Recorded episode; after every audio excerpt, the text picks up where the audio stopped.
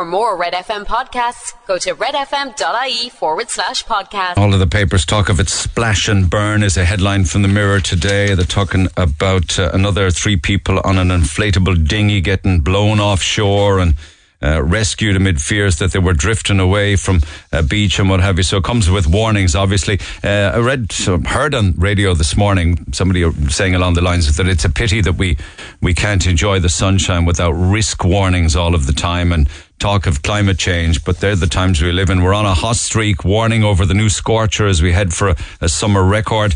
And of course, there are obviously, you know, warnings with regards to looking after yourself and looking after your skin and looking after pets and what have you. Enjoy the sun, but be mindful is the story that makes the echo today. Cop on is what's needed, really. Time to get your Sunny's worth, according to the Sun today. Root out the tanning lotion. Heat wave on the way. Um, the Sun this morning has been quite optimistic where they're talking about, yeah, they're right when they say Ireland is in for a week of scorching weather. It's here and it's been with us for a few days, um, but they're saying the temperatures could hit 31 degrees. So that'd be quite interesting as we head to the back end of the week if we get that. But I love the story in the Times where they break down past Irish heat waves. And I won't go into the details at this stage, just the years. They're saying July of 2021, last year, 2018, the summer of that year was the warmest and driest on record uh, for much of Europe. So 2021, 2018, 2006, 2003, 1995, where we had 27 days where temperatures exceeded 25 degrees. And we had record highs in 95 of th- almost 31 degrees on the second day of August. I don't know if people were talking about risk or climate change back then. 1983, two independent heat waves, uh, one on the 10th of July and back again then in August, apparently. And then the one that I remember as a young fella, 1976, because it seemed to me in 1976 that the entire summer was a heat wave. And it could be right, because the three month heat wave during that year uh, caused the worst drought in 150 years in 1976. So I don't know does that put things in perspective when we think of and work on the, you know the times that we're living in now and the changes that we're going through? They're the heat waves of yesteryear and we're in the middle of one now. Long may it continue. Well i suppose as long as they don't start turning off the taps and we're going to drought and we have hose pipe bans like they have in the uk in real world um, stories, the Echo this morning talks of Threshold dealing with a, with 1,500 new clients in Cork. In Cork, in the first six months of this year. 15 new clients equates, wouldn't you think, to 1,500, sorry, I should say 1,500 new clients equates to 1,500 new families. And much of it, of course, has to do with the increase in landlords who are giving notices to quit because they just want to sell up. It's a story that's picked up in this morning's mail where they say the rental crisis uh, sees nearly 5,600 landlords quitting in one year alone. They're getting out, as we were talking about yesterday, because of booming property prices and a series of mortgage interest rate hikes. So they're thinking, well, mortgages are going to go up, but they're paying on the property is going to increase. It's going to eat into the rental um, profit. And so therefore, now is the best time to get out when property prices are high. And then, um, when, you know, the Sun reminds us of a story that was making the news yesterday. 3,000 eviction notices issued to renters in the first half uh, of this year. And that's why you have the likes of Sinn Féin and, uh, uh, and others now, not just Sinn Féin, but you know, the National Housing Charity Threshold, uh, are talking about uh, a ban on evictions, tenants facing rental crisis. Uh, we should be back to the emergency uh, legislation that was there for COVID. One thing that has boomed, okay, house prices have boomed and gone through the roof. Uh, it's lovely if you're selling, but not if you're trying to buy. But the Mail this morning says that mobile homes are enjoying a return to the 80s heyday of the mobile home. I, I, I would have thought, because previous to mobile homes, it would have been caravans, wasn't it? Yeah hitch it up to the back of the Morris Minor and you're off down to Youghal. But mobile homes apparently peaked in the 80s and they're back now to the 80s heyday. Sales going through the roof as people seek to avoid airport chaos by holidaying in Ireland. And the downside to holidaying in Ireland, and I'm hearing it more and more these days, is the goddamn price of everything. It's just so expensive. Everything has just gone up. I don't know how legitimate those increase, increases are, but holidaying or entertaining or socializing weekending away or a fortnight in Ireland. It's an expensive thing, but mobile homes uh, doing very, very well. Uh, other stories in the papers today talk of uh, Ian Bailey, who's back in the news. Um, the Irish Daily Star uh, has an article where Ian Bailey is now denying. Uh, he claims that the allegation that he dined with Sophie Toscan de Plantier uh, before her murder is a dirty, rotten, stinking lie. He denies that he ever uh, met Sophie Toscan de Plantier and certainly never had dinner with her. Um, he spoke to the Star apparently. Uh, for the first time since his emerged that the Gardaí have taken a new statement from a man who claimed that the former journalist told him that he and his partner, his then partner, Jules Thomas, dined with Sophie Toscan de Plantier at their home in Schull in West Cork. Now, the claim, which he says is a dirty, rotten, stinking lie, if it's true, would mean that Bailey knew the French film producer, contrary to his, his insistence that he never met her. These are not my words. These are the words from the uh, the Star this morning. They go into it in quite some detail in the papers today. Uh, another uh, an actual an actual court appearance that makes many of the papers, of course, is the former Manchester United footballer Ryan Giggs.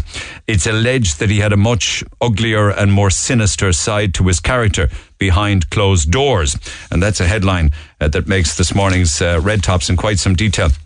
He's accused of headbutting his ex-girlfriend and hitting her sister. In fact, the Independent this morning says toxic Giggs headbutted his ex partner as he revealed his ugly and sinister side. He's on trial for all that in the UK this morning.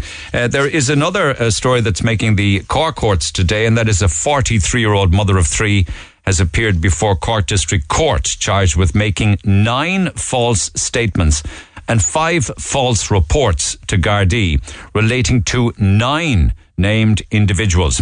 Uh, and Detective Sergeant James Buckley gave evidence of the arrest, charge, and caution of Sonia Egan of Killeens in County Cork, and that court report makes both the Examiner and the Echo today. Uh, very interesting stories with the way the world is changing and, and how we label things uh, and put names or even give different um, either male or female persona. Um, and the rape rape crisis experts uh, said that giving bikes female names and telling hire firm customers that they're riding Mary because that's the name of the bike Riding Mary is misogynistic and sexist. The company involved has defended its move and compared it to the Irish Navy and Aer Lingus giving female names to boats and planes, because apparently boats and planes are female. So bikes should or could well be too. I, I would have thought that if the bike didn't have a crossbar, it would be female, would it? And if it did have a crossbar, it would be male. I don't know. Maybe that's me being misogynistic. But I see also, and this was something that Rory picked up on uh, in the nine o'clock sports news there, where the Irish Rugby Football Union uh, say they may ban transgender women from female contact rub- rugby competitions. It's carrying out a review of its transgender policy. That would be, of course, uh, banning transgender women um, who would have transitioned from man to woman uh, to be banned from female contact rugby uh, competitions. And it's something else that actually made the Telegraph uh, at the weekend that I saw, where uh, many parents are coming out now saying that they will not put their young girls into the girl guides because of the trans crisis facing girl guiding. Um, and I might come back to this a little later on this morning because they have opened and and diversified now within the guide. I don't know what the story is with the Girl Guides in Ireland. Isn't there two? One is the Girl Guides of Ireland, the other is the Catholic Girl Guides of Ireland. So I don't know what their stand on it is, but more and more parents now in the UK are coming out and saying, no, um, not that I have any issue, they would say, with people who are transitioning, but I just don't want my daughter, who's a small little girl, sharing sharing all sorts of facilities with somebody who's got different genitalia. So that's an interesting one that makes uh, the Telegraph for the weekend. And then uh, snowflaking parenting uh, is, and I may well come back to this yesterday with the parents of today and the parents of yesteryear.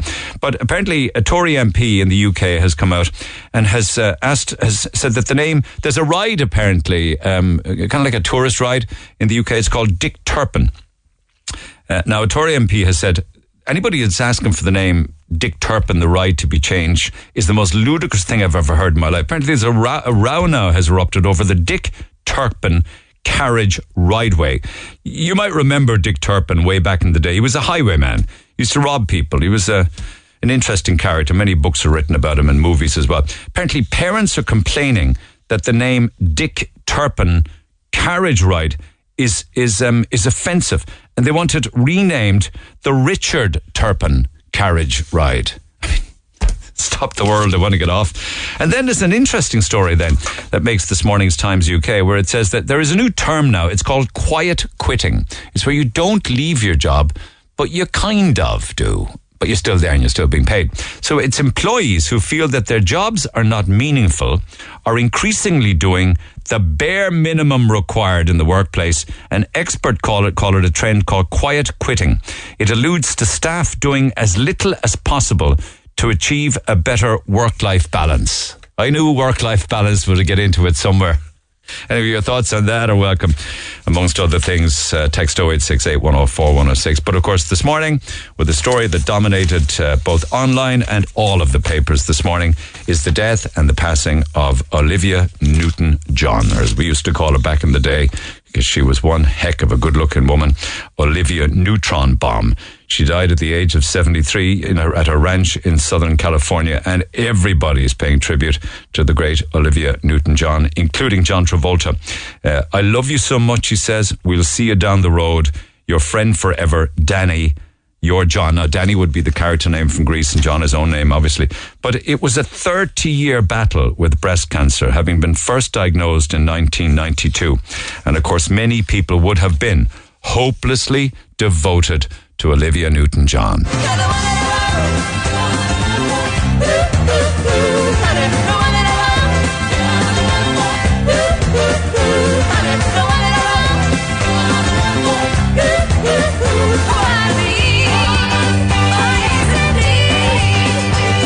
Sandy! Danny! What are you, what are you doing here? I, I thought you were going back to Australia. We had a change of plans. I can't... Well, that's cool, baby. I mean, you know how it is. Rockin' and rollin' and whatnot. Danny? that's my name. Don't wear it out. What's the matter with you?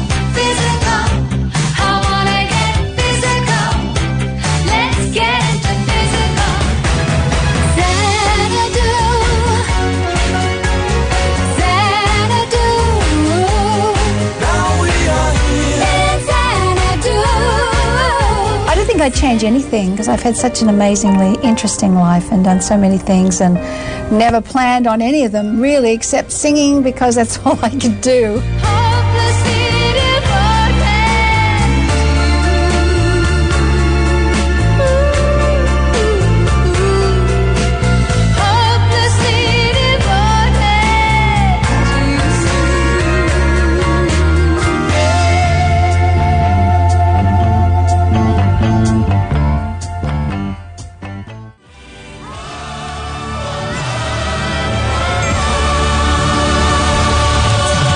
Travolta and the great, late great Olivia Newton John, who died yesterday at the age of 73. Uh, it's an incredible achievement, actually, you know, to um, be so loved. You know, from one film, I suppose. I know there were others, but but Grease was the defining and still adored, as the papers put it, 1978 musical Grease that she featured in, and there was incredible chemistry. I was actually reading last night that originally they had to rewrite the screenplay or actually rewrite the script to suit her Australian accent. Originally, it was supposed to have been an American girl meets an American guy, and then she was just so brilliant at the screen test and at the rehearsals and what have you that they rewrote it to write her in as an Australian. Uh, you probably you probably know this. It's just that I've never seen I've never seen Grease. I've never seen Saturday Night Fever. But apparently they rewrote it so that her Australian accent would make sense within Grease. I got to get around to watching it. I really and truly do. But anyway, that's not your problem. Uh, she was diagnosed with breast cancer in 1992 when she was 43 and had a partial mastectomy at the time and reconstruction surgery and then remained free of cancer from 92 after the, the surgery until until 2013 and then uh, one or two years later she revealed that the disease was was back uh, and actually had spread to her, her, her lower back as well. Uh, it's very sad. She fought and fought and fought for 30 years and got on with her life actually and always had, just reading press reports of her down through the years, she was always very, very positive. And the papers pick up on one aspect of it this morning because she was a real advocate for breast cancer and cancer awareness. And she called on her own native Australia to allow medicinal use of marijuana. She said, My dream is that in Australia soon it will be available to all cancer patients and people going through cancer that causes pain. For pain. Uh, so she didn't hold back in, in that regard. Tributes that Sandy dies at the age of, of 73. Um, and, the, you know, the music from, I was chatting with Colin O'Sullivan about it, the music from Grease still is still played. You know, jocks still play it. Uh, different songs, particularly at weddings, apparently. Very popular. The music of Grease and indeed Saturday Night Fever uh, at weddings. I've got to get around to watching those two movies. Anyway, lines open. Sad news this morning, but lines open. You can text 0868 104 106. Can I just stay with s- some stuff weather related? A few different people sent me one of the most amazing things I've ever. You've seen it overseas all the time, almost like mini tornadoes. And in fairness, Patrick O'Regan filmed out in Ovens on Sunday, an unbelievable sight, and we've shared some of the video on our Twitter and I guess on, on Facebook as well. But it's called a devil. It's called dust devil. Uh, some people call it shigwe or fairy wind. But to explain it a bit more and just to describe it, um, it's like grass or hay just swirling around like a tornado. Patrick, good morning. Morning, Neil. I don't know if I'm doing it justice by describing it, but you you were at, you were there, right? Yeah, um, I went for a walk out the field on Sunday. I suppose around half one, and I could see what looked like pieces of straw flying there about hundred feet in the air. And I never saw anything like it before, so I um, started that film it because no one would believe me if I was telling about it. So um, it kind of died down, and I couldn't see nothing for a bit. So on the start of the film, there's nothing really you can see. Yeah, the odd old picks up wisp, again. the odd bit whisper straw or Yeah. or what have you. Yeah, but the then straw, and I see the straw is light, and I suppose freshly cut, and light and dry. Yeah, yeah. Yeah, and could get in underneath, and, and just lift it up. Then all of a And- sudden it gets stronger and stronger and into kind of a uh, a circular pattern, and then climbs up into the sky. Yes, but that was it was out of travelling, I suppose. Um, I'd say about hundred meters before I filmed it from another field. And it's literally But, uh, just traveling and dancing from field to field. Yes, and a neighbour told me that some of the straw landed in his place, which is probably about a half a kilometre away. Was it windy where you were? No. When I was filming it, it was dead calm. There was no wind, and it passed near me, and I still felt no wind. Now, at one stage, it's quite large and, and almost like angry. I don't know, would you describe it as angry? Uh, Well, I wouldn't say angry. I think it just um, it just got the straw at a right angle or something, and just was able to pick it up. but at one stage, it was wind- coming wind. directly at you. Did you did you think that oh, I better get out of here? Um, yes, I said, "Will I take a step back?" And I was kind of waiting for the wind to kind of pick up around me, but nothing happened. So, how high? 100 feet anyway? Um, some of the straw was well over 100 feet, like it was like a yellow cloud passing with all bits of straw inside in it. And what do we know about this phenomenon? I mean, anybody, any folklore regarding it? I mean, at fairy Uh, dance, somebody said.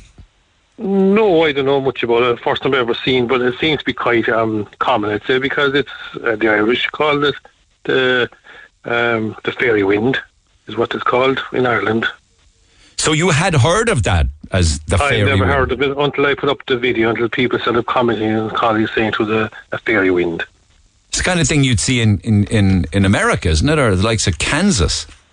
Yes, I'd say a lot of dry countries where you would have a lot of dust. But um, I'd like to, like I said, the straw was so light, it was very easy for it to pick it up and blow it. and in a circular motion, just like a tornado.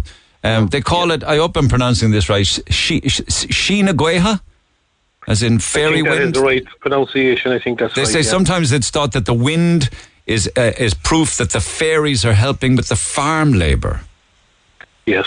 yes. or or maybe playing or dancing.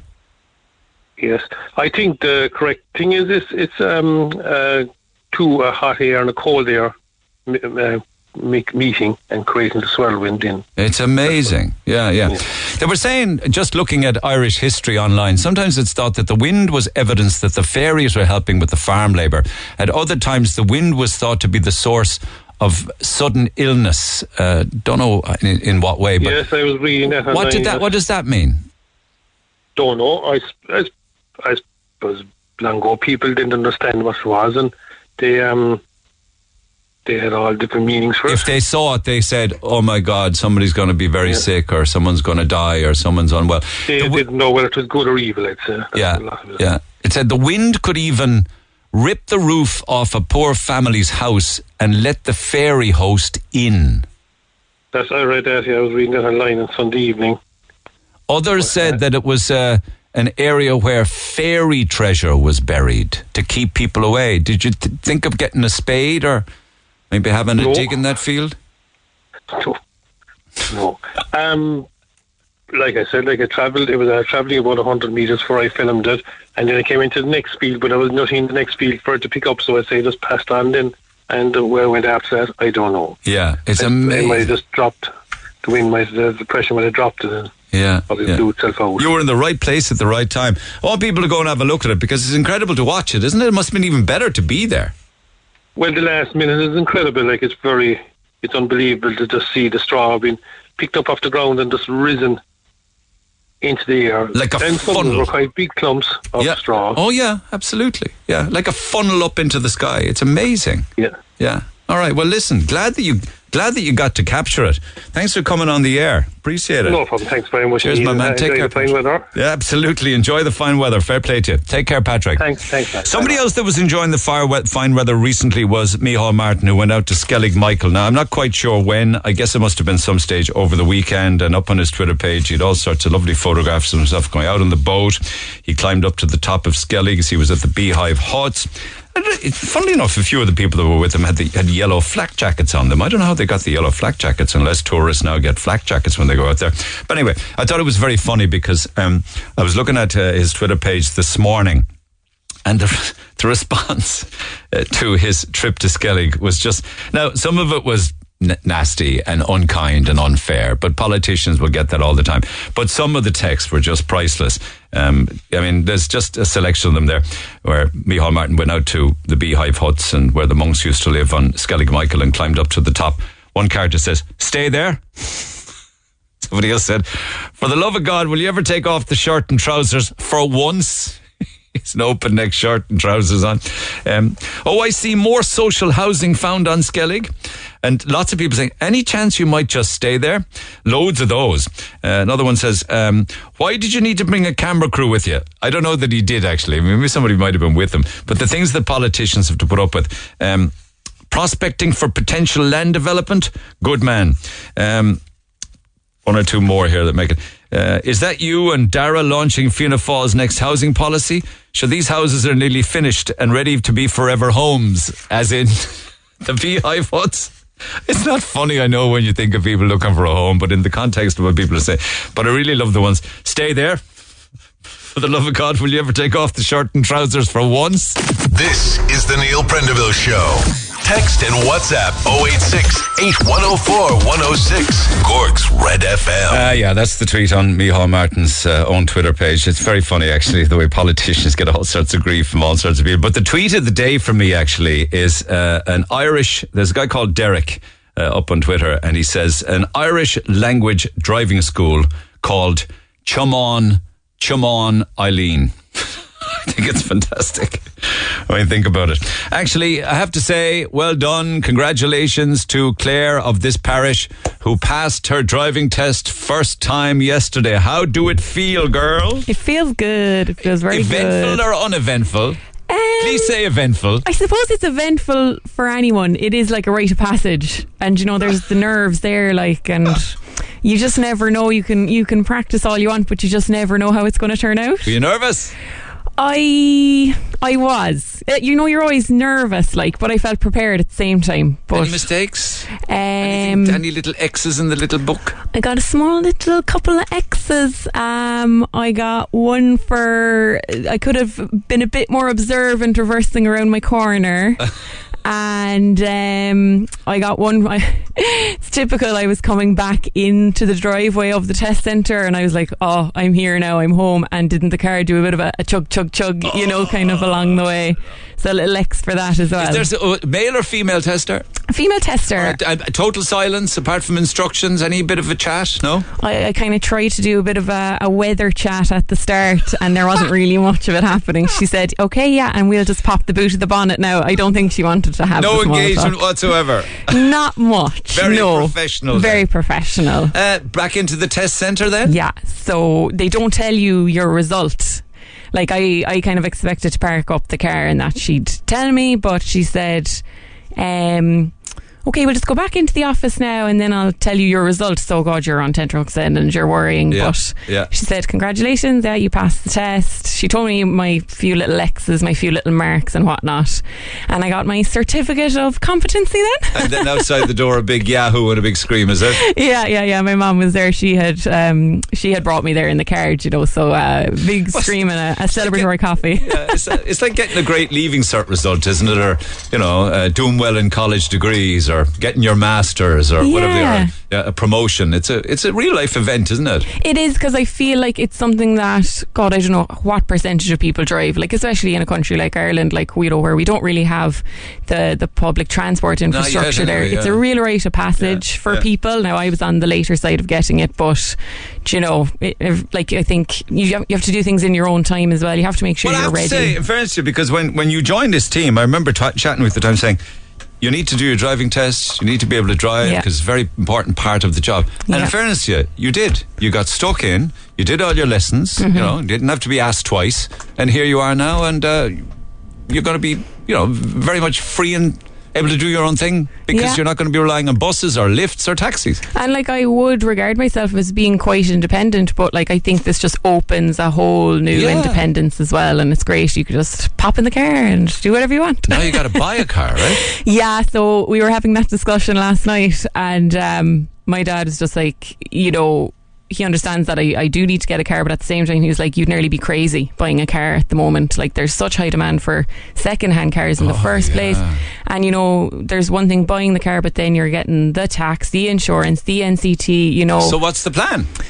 The plan is to kind of set out a little budget, see what's within my range, see what kind of alleyways I can go down, have a look. You know, I mean, I'm I'm I'm not going to rush into that. I think that's a big decision to make, and you yeah. got to make sure you get Yeah, the a lot of thing. people start by just being a name driver on your folks' policy, maybe, and just yeah. go go there and you know.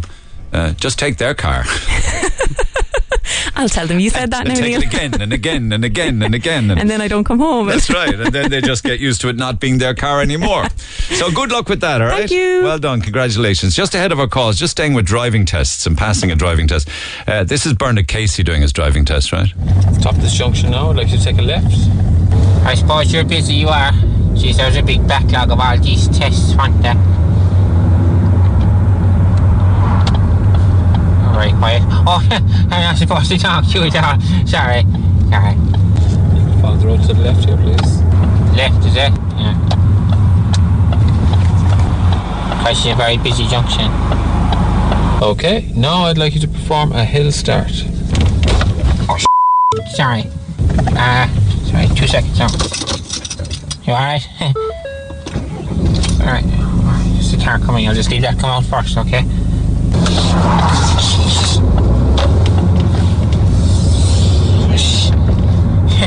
so sorry about that. What you mark down there? Ah, jeez, like, sure, that was his fault. He was probably, he was speeding, like. Ah, come on, like, don't, don't be like that. No, what did you, what did you write? Just pull in here, please. Thanks.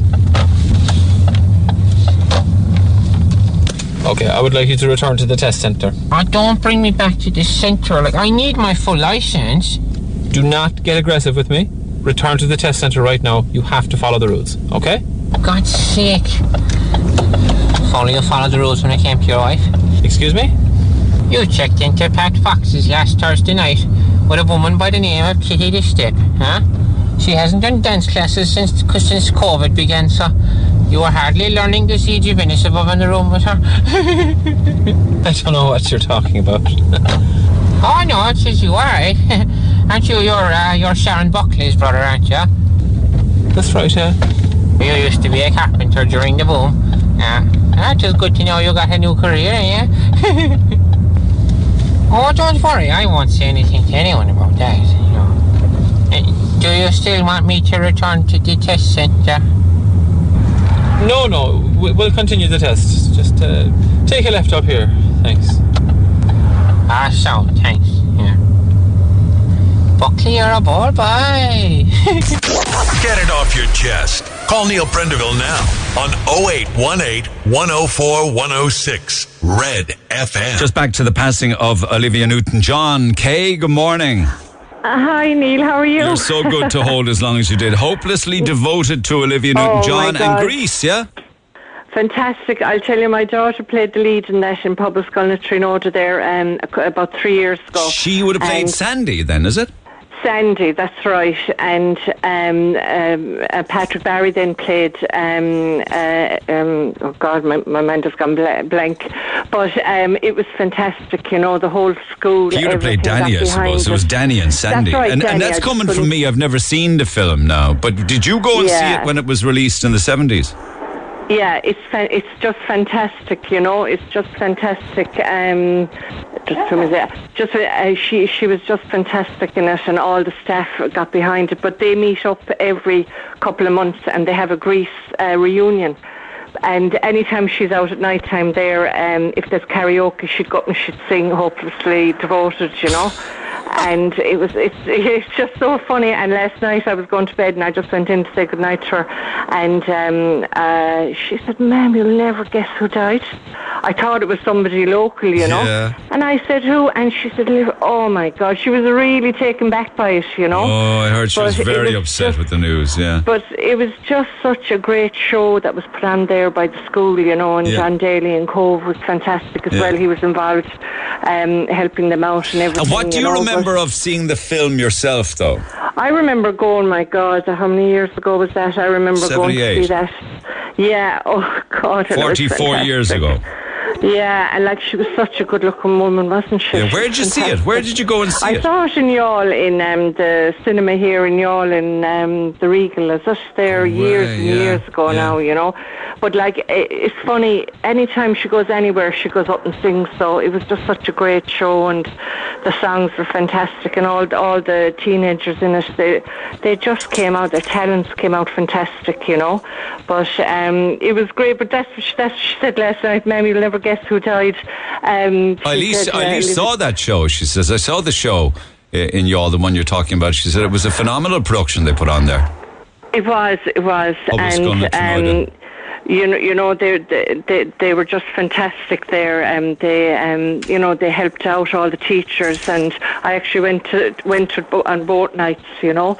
But um, it was it was just before the pandemic. But they meet up every six months there, and they have a reunion, and Does it feel. all the staff. Yeah, well, fair you said that. But does it feel like 44 years ago since Grease was released? 'cause it doesn't. She never aged, did she, Olivia Newton-John? No, you know, she did doesn't. not. You're right. And you know, they, they presented the jacket to her there a couple of months ago, um, the original jacket that she wore, you know. Yeah, yeah. And um, they actually presented that to her, you know, and she was so emotional. That Do you day, remember know, who you went with in I went with my friend, yeah, Julianne, Julianne Rock there. The two of us just hang around together and uh, we just went to see it and, oh, it was just fantastic. Like, you How know, many that was a big times? treat.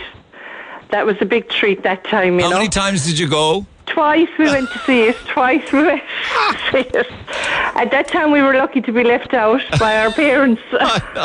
Things have changed now, haven't they, Neil? What about Saturday Night Fever? I know it wasn't Olivia Yeah, Newton-John. it that was John another Tra- one we yeah. went to see, Were, yeah, they, they were, were they the same year or close enough to each other, weren't they? I, I'd say they were close enough. Like I'd say they were close enough, definitely. You know, but um, I'm yeah, going to have a just- look at it. I'd say when I look at something like Grease, it would be, I'd be it'd be much simpler times watching a film like that. Yeah, Saturday Night Fever Yeah, was she- 77 and Grease was 78. Simpler times. wasn't it? But the show was very good. Now I must say the show they put on there and all. And then the pandemic hit, but they made they they meet up every couple of months there, and you'd hear them singing down the back of our house, you know, and they'd be singing like mad. I know, I know. It must be But, upsetting for your um, daughter who played Olivia Newton-John's yeah, part. yeah, yeah. and we we had um, my husband's aunt with us, you know, who's um, a sister in South Press. Just like to say um, hello to her there, you know, and you know the whole show, and it's she's so innocent, Olivia Newton-John in the show, you know, and then she comes out dressed in all leathers and everything, and a cigarette hanging out mouth, and uh, Sister Patricia turned around to me, oh my God, she said, did Orla change her clothes? And I said, she did. you could say that. I said, That must have been a shock. and she had a cigarette and high shoes and the leather pants and the hair and everything. recognise you your know? own daughter, I'd say. Uh, yeah. oh my God! She said, "Did Orla change her clothes?" I said, "She did." You could say that, but play to uh, her, fair play to no. It right. was a brilliant show. Like All it was just brilliant, and the, you know all the teachers and you know the management, everything, everyone got behind it. You know. Are you all, and, are you all uh, set for um, Iron Man? Oh, we're set for the Ironman now, Neil. We have loads of bikes for hire there, especially one on Windmill Hill that we put up there last week. It's about 100 years old, but and a sign on it. But uh, yeah, we're all set for the town's looking great, you know. Um, If you only had somewhere, if, you, if people only had somewhere to lay their head, Well, we're not too bad actually. They're all quite. Um, everybody is after being accommodated at the moment now, you know. Yeah, Um, Which is very good news. So we're happy with that. And um, do you know, a lot of people have opened their doors. My son is coming back home there for two or three nights, and he's given his house up. So All right. you know, so there's a lot of that going on, Neil. You know, it's going to be hot for Iron Man, though. very hot, very hot, and the water's like glass at the moment. So we hope now it'll stay that way. You know. All right, well, And, buddy uh, mine Kevin sent me some around. beautiful video footage of the beach from yesterday. I think it was around about half past five, and it was still Oh, thronged God, with people beautiful. walking and enjoying themselves. Everyone. Right. We were in swimming now this morning ourselves, fine and early, about Is it cold? six, and it's beautiful. Is it warm beautiful. We'll water or cold water? Warm, warm, warm, warm. And last night now we went in again about half nine or ten because it's so hot, you know. People always But say that to me. The water's warm. When I go into it, then it's freezing. My daughter was with me and she wouldn't even go for a paddle. She put on my dry robe while I was in swimming. All right, girl. Oh, Mind God. yourself. Look after we yourself. might see you over the weekend. You never know, girl. I might see you over the next couple of days. I'm due down. I'm in a state of shock that you never saw Grease or Saturday Night Fever. No, I didn't. I don't think that you'd find many people of your age that didn't see any of them. It's not as if you were living under a rock in the 70s or the 80s. Everybody loved both those films. They were the highlight of our lives. My children are 31 and 28 now, and they loved Grease. They used to think they were Sandy and Danny, Sandy and Danny, singing and acting out scenes uh, from Grease for years. R.I.P. to Olivia. No, never. I never did. But that's no big deal. I mean, there are many people haven't seen lots of different. I mean, I know still know people who haven't watched Breaking Bad. None of it. I know others who've never seen The Sopranos. So no, I never did. Um, I did. I did see some super movies in and around that period of time. Like One Flew Over the Cuckoo's Nest, for instance, was in and around the same four or five year period, maybe even two or three year period of, of Grease and Saturday Night Fever, and so was Jaws. And I remember one was Jaws seventy five, maybe seventy six, possibly seventy seven. Can't remember now. Remember going to see that seven times in the Capitol. I mean, seven times. 1975, time after time after time. I think I went to see the Cuckoo's Nest something like five times.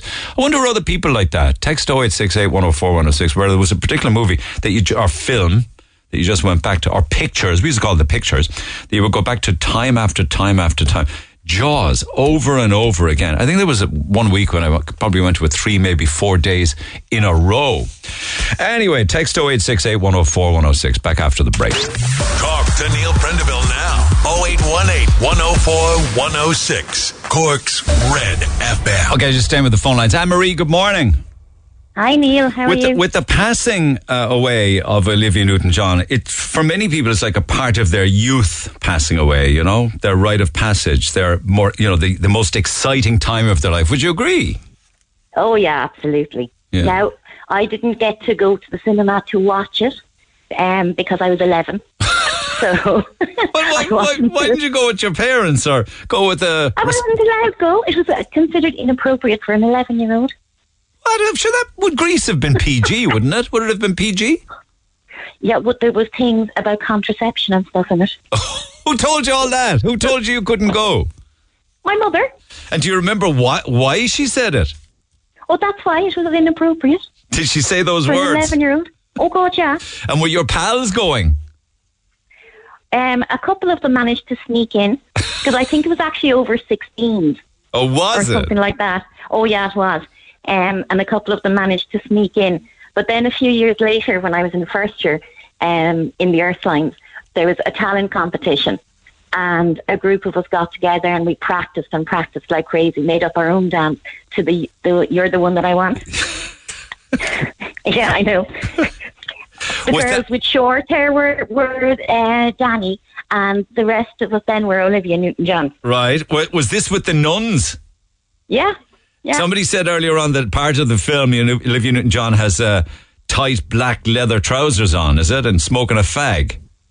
Oh yeah, well that that's part of the movie. But in this we had kind of like floaty dresses, you know, the type of ones that they wore. There was no way we Yeah. in the leather. Yeah.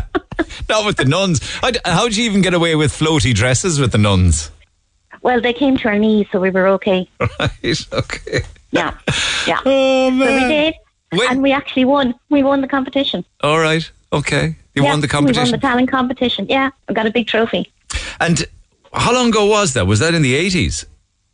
That would have been um, okay. So that would have been, I think, about eighty-two around then. And when did you get to see the film then? Oh God, a, a, a couple of years after that, I'd say. but I still have the LP. The vinyl. Do you still play it? Yeah, yeah, I do. Of course, I do. Yeah. And do you, looking back on it now, it, of course, it wasn't by comparison to what people watch now. It just wasn't inappropriate, was it? Ah, no, of course it wasn't. It's all it was very harmless. innocent. Yeah. It was very innocent. Those very, were the very innocent. Those were the days. I mean, my own kids have seen it. My own girls have seen it, like years ago. and they're 17 and 20 now. But I mean, they saw it years ago. You know, it's still as popular as ever musically. People are still requesting songs this morning, right now, as I speak. I think I'll play um, You're the One That I Want, and you can sing along to it a little later. How about that? Yeah, well, I'll be singing at home. Have you got the trophy at home? no, that had to be handed back the following year for the talent competition the year after. All right, okay. Well, I hope you It the. went around all our houses for a year. Well done, girl. Oh, well yeah. done. Well done. Well done. Oh, yeah. Cheers. Thanks for taking the call, Anne-Marie. Take care. Not a bother, Take care. Thanks a million. Text Bye. 0868 104 106. I think everybody probably would be in agreement that you're the one that I want is the one to play uh, as we um, come out of the 10 o'clock news this morning and the passing of Olivia Newton John. I mean, it dominated all of the news last night. Certainly it did. I mean, even Sky led with it. Uh, such was the love and the fondness for the late, great Olivia Newton John. I'm Rory. And I'm Valerie, and you can join us for the very best in local, national, and international sport every weekend on the Big Red Bench. That's the Big Red Bench every Saturday and Sunday from 6 on Cork's Red FM. Text the Neil Prendeville Show now. 086 8104 106. Red FM. So stay with this a little while longer, to be quite honest with you. Lots of text coming in. Text movies that you've seen many, many times. Text 0868 104 106. And just ahead of some of those, Elaine, good morning. Good morning, Neil. How are you? You went to, I'm well, how are you? Enjoying the sunshine, I hope. You I went am, to see Grease many times. How many? Nine times when I was 11. God. Oh, my obsession, Obsession at the time, yeah. And you got into it at 11 when others weren't allowed by their parents to go at We, 11. well, it was, I think it was over 12s at the time. 12. And we looked older for That would be parental no, we had guidance. no problem getting in. No, we Yeah. had no problem getting in. And yeah, I suppose there's an adult team to it in a way, but sure, at that time it was the dancing and the singing and all the rest of the But what was the That's adult loved. team apart from falling in love and smoking fags? Well, if you listen to some of the lyrics, there's an adult theme there. It's only later years you you'd hear it, I suppose. But when you then, compare it it to just- the lyrics of oh, today, exactly. though. Yeah, yeah, yeah. Oh, my Which I still love it. I could still throw it on there once a year. You know, have a look at it. My kids even bought me the DVD a few years ago. Get away. Um, just loved Grease, yeah. And afterwards, we started dressing like the girls in Grease. You know, we'd have the gypsy skirts. My mother used to make gypsy skirts for us. We'd put on the ankle socks, the little dolly shoes, and we loved it. It was just, it was a bit of escapism, I suppose. You And know? no- so nine times, eh, like nine times. I'd say, all in all, I'm after seeing it probably 30 or 40 times at this stage, more even. And when you went Yeah. to the PAV to see it nine times, was it day after day or was it over the period of It weeks? It was kind of over the period. And I remember then it moved, I think, to the Capitol after it did a run in the PAV. But I remember the queues, we used to go down from the PAV all the way down, like, or it could go around the corner by St. Peter's and Paul's, or it could go down by where Waterstones used to be Winston's, I think, at the time. All the way down Patrick And, Street. Yeah, yeah, yeah. It was just, it was fabulous. Like, And you go with the same bunch of pals every time? Ah, yeah. My cousins, I give them a shout out there, Carla Monica and a few of our friends. We used to just, sure, we were living in Evergreen Street near, so it was just walk down the road. like. Isn't it amazing? And nine times, You and know? in the ninth time was as good as the first? It was. And I, we kind of had a crush on John Travolta then as well. The crush on yeah. We all had a crush on Olivia Newton John back in the day because she was gorgeous. Yeah. Still, still, Yeah, right up to the end, gorgeous. Never lost her looks. No, she didn't, and she was a fantastic singer. Yeah. No, Would it was you- just, we loved it. Would you make a day out of it then? Back in the in the seventies, going to Grease? well, would you, you would, you would stop off, get your sweets in Douglas Street, in the corner shop. There's a sweet shop there. Yeah. And we, we used to stock up on the sweets. Go away. And then we might stop off as well. There was Joyce's down in George's Quay at the time. We could stop off there too. what did they do? Was that another sweet shop? Was it? Another sweet shop. Because there was nowhere And to go for a burger or a pizza, was there? No. we didn't. We just came straight home then. You know. Yeah, yeah, That was yeah. it. We were happy out. Yeah, there was certainly no pizza, but there was there was one or two burger joints, I right? think there might have been Burgerland that time. Was starting off. Mandy's. Mandy's was the one I Oh think. God, of. Elaine, I don't know. Was it Was it even 1978? like Were they? No, I don't know. I can't remember. Yeah. No, because I remember we'd go in. We were probably told you can go go straight in and come straight home. Like, you know. Woolworths But, would have been a um, good spot for the sweets then. Oh, my my my my mother's cousin used to work in Woolworths and used to go in and get the. Would she give you a few sweets? Oh, and she would, of course. no, but it was just listening times. this morning about. Um, I just texted him because nine times. Yeah, it's actually Oh. my kind of claim to fame. I went to see Grease nine times. Is that right? Well, you beat me. I, I think I think I saw Jaws seven times. So you beat me by two. I wonder if there's anyone could beat either of you or me. Me with Jaws seven and you with Grease nine. What, what film it might be? Yeah. So it was happy days, I suppose. Well, Fair play all innocent Fair fun. play to Yeah. you. Yeah, fair play to you. Any any plans for the rest of the summer? Anything doing? Um, might be heading off the odd weekend, but other than that, no, nothing. We're finished now. I'd say, you know, school is starting up. Well, I work in UCC, so it's that I'm getting busy now. So You're in UCC, I so you're getting busy Yeah. again for this Yeah. coming season. Yeah. it's some wonderful family passes for different tourist attractions. Any interest in? Oh, lovely. Yeah, would you be interested in one of them? I would, of course. Um, Take your tribe away, maybe sometime between now and the end of August. well, my tribe were all grown up, but I have a couple of nieces. That's that's I'm the tribe I'm talking about, nieces Yeah, and yeah, nephews. Yeah, yeah, I've got I've got a lot of different ones. Um, I, I won't plough through them now, but if there's anything that springs to mind, I'll put you back onto the lads and they'll sort you out with a Great. pass. All right. Thanks very much, Neil. You're welcome, Take care. Elaine. Thanks for the memory. Thank you. Thank you. Morning, I must have watched Grease a hundred times. We had it taped off the telly, and I nearly had the tape worn out. I watched it so much. Absolutely loved it. And all the songs were brilliant. R.I.P. Olivia. Thanks for that. Uh, I hope you replaced it with maybe the DVD version. You can just watch it over and over and over again. Perfect clarity. I went to see Mamma Mia nine times in the cinema. It is just my all-time favorite film. Always came out feeling so happy. Isn't it amazing with the without fear of wanting to insult anybody, at least likes these kind of films, for me to describe them as cheesy? I mean, they're romantic, really, and I suppose people are romantics at heart. When you think of Saturday Night Fever or Grease, or indeed, I'd put Mamma Mia in the same bracket. Very much cheese on toast. Um, for me, sitting down watching Mamma Mia would be like having teeth pulled without an anesthetic, while at the same time having a, a colonoscopy.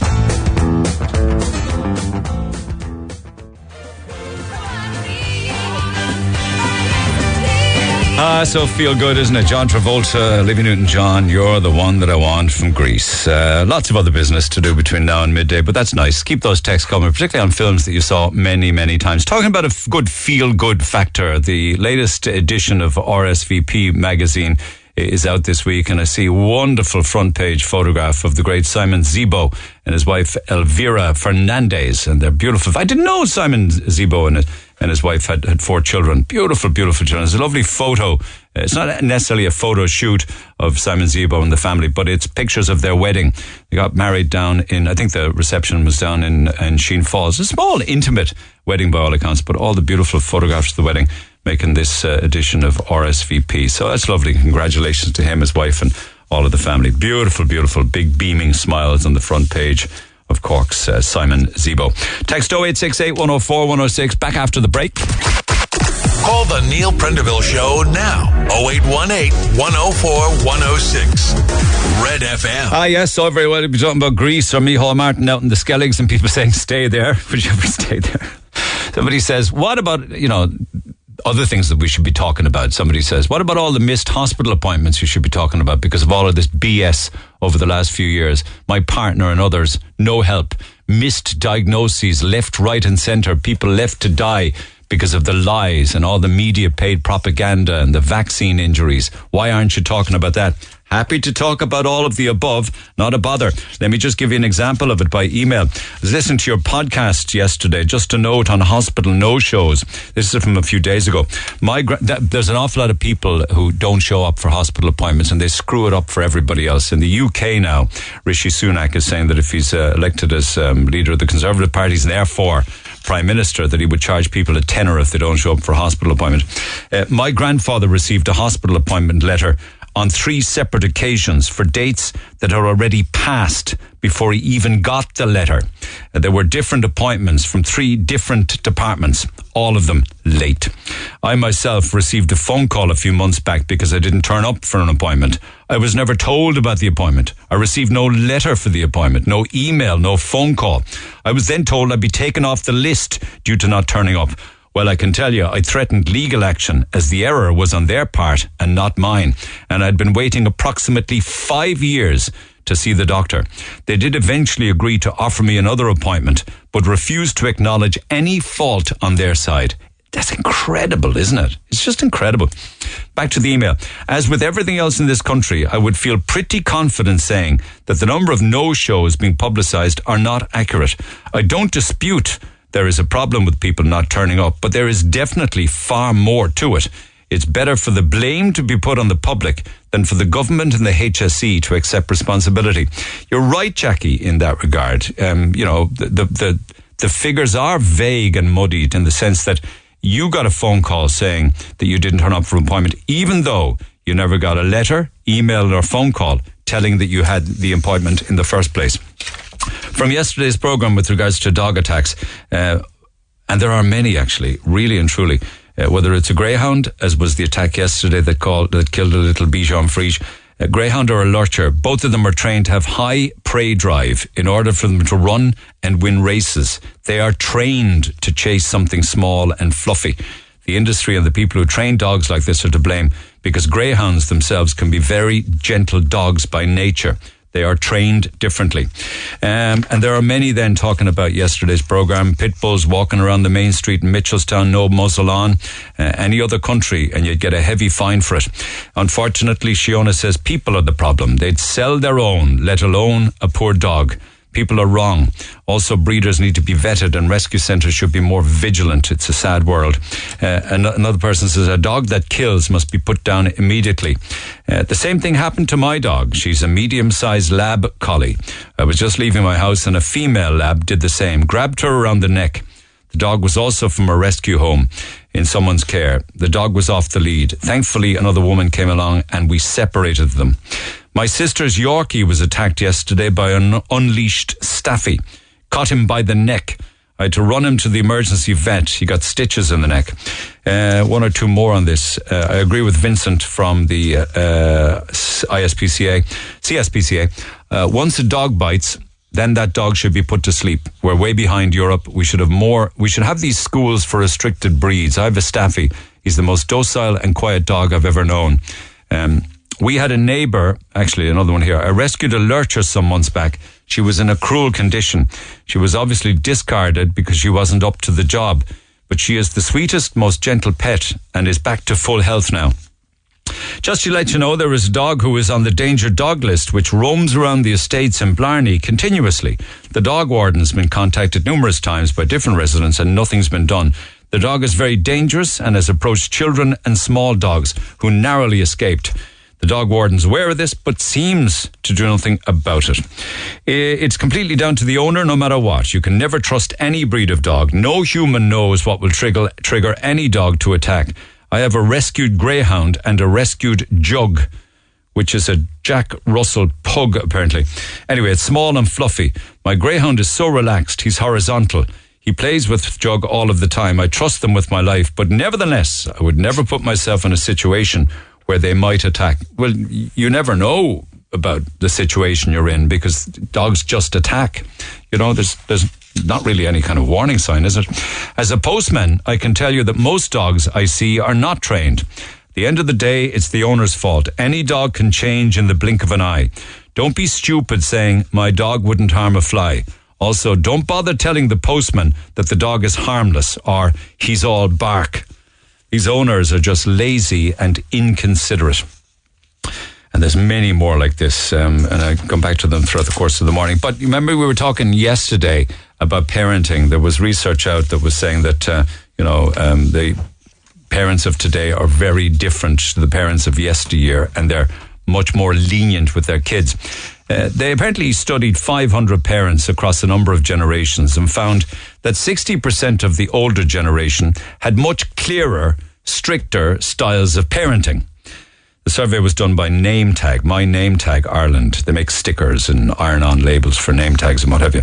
And I was giving you some of the uh, examples of it yesterday where parents of today were somewhat critis- critical of their own parents. Um, three quarters said that they uh, now spend an awful lot more quality time with their children than their parents did with them. And they said that, um, you know, that they, modern parents are more focused on spending time with their children and supporting them emotionally. And they say 80% of them said that they spend way more time, quality time with their children than their parents did with them. Uh, there's lots more like that, but, uh, you know, from tiger moms to helicopter parents. I thought it was a great topic of conversation to take to the streets. So Seamus took to the streets of Cork yesterday to talk about and get the thoughts on generational parenting style, as in how's it changed down through the decades. I mean, in my time now, it was more strict. My, you know, we had rules and that. But uh, yeah, I think some of them are too easy going with them. You know, they just like leave them do what they want. But you have Is that good or bad? well, it is bad. You have to tell them, show them right from wrong. Once you can't leave them do what they want. You know. Yeah. I would say it is completely different. I don't know. I think we just had rules, you know what I mean? And you As we never, were young, yeah. you know, disobeyed. And pa- parents were definitely more lenient. I mean, It makes them it makes them a lot more independent, a lot more self assured.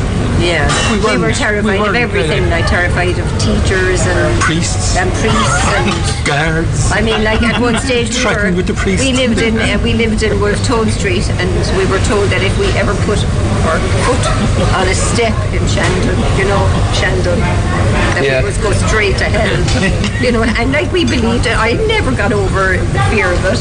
So then after after forty five years.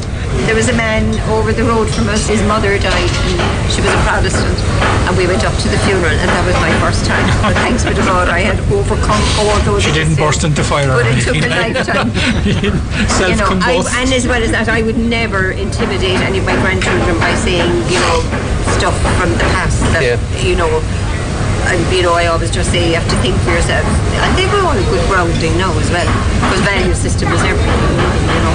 I was spoiled because I was the youngest, and uh, yeah, but I've no, I've no comment. I have a daughter, and she's just wonderful. She's brilliant. She's you know just well balanced and perfect, and yeah. So And would you have laid down the rules with her growing up? Or? Uh, no, I suppose we were a little bit more lenient. You know, we learned to be a bit more lenient from our own parents. So I I think it's better. It's definitely better.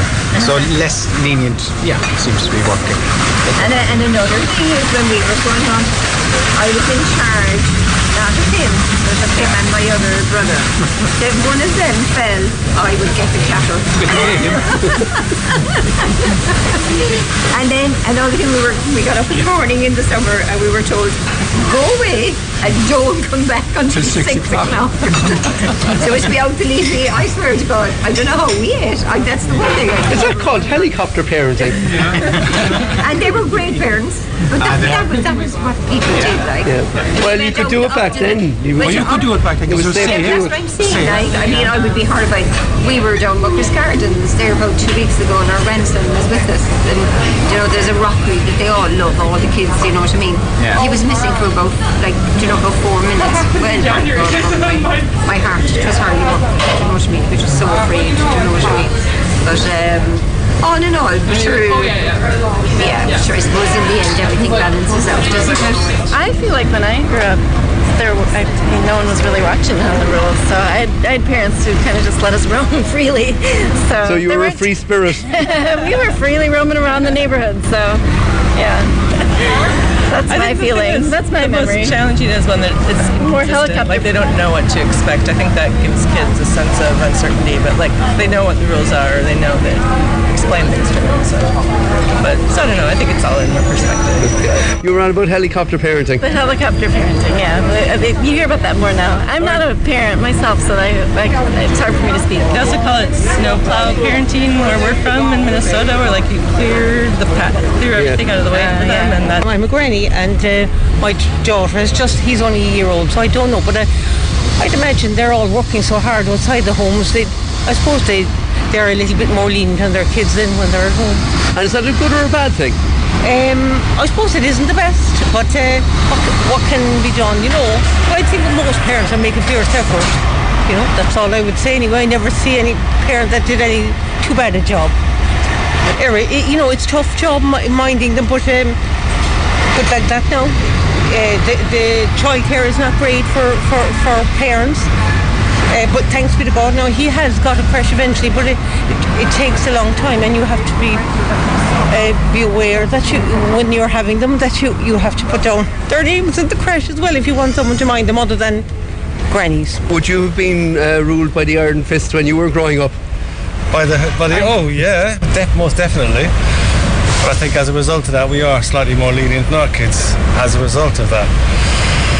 Um, know, I, could be an exception, but yeah. Because I know, like back in the day, we didn't know what ADHD was, we didn't know what autism was, or we didn't know much about mental health. Do you think we're kind of a bit more lenient nowadays because we know of those? I suppose so, yeah. I, I think it makes sense if, you know, um, especially with things like ADHD and, you know, dyslexia and all that. We are. We're, I think we're more understanding, I think, than we were in the past. Seamus Whelan from the streets of Cork. Yes, I found that very interesting. There was one girl there, I think she was from Minnesota, and she was talking about the Minnesota equivalent to helicopter parenting. It's a term called snowplow parenting, where you clear every path and every risk and you assess everything in your child's life before the event might potentially happen and you clear them out of the way.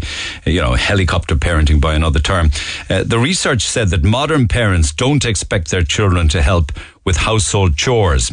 And 50% of them said they were way more relaxed about what their children eat and drink than their own parents were. Now, that could be a worry if they're eating all the wrong foods. They're way more relaxed about what their children eat. Modern parents focus on spending time with their children and supporting them emotionally. Now, there are big changes between, the different generations of parenting more pressures now with two parents working, looking for creche facilities, looking for play school. Way back in the day, to be absolutely honest with you, many, many homes, the vast majority of them would not have had two parents working. One would have been in the home. And I have to say, without fear of contradiction, that by and large, by and large, the vast majority would have been mammy eh, in the home.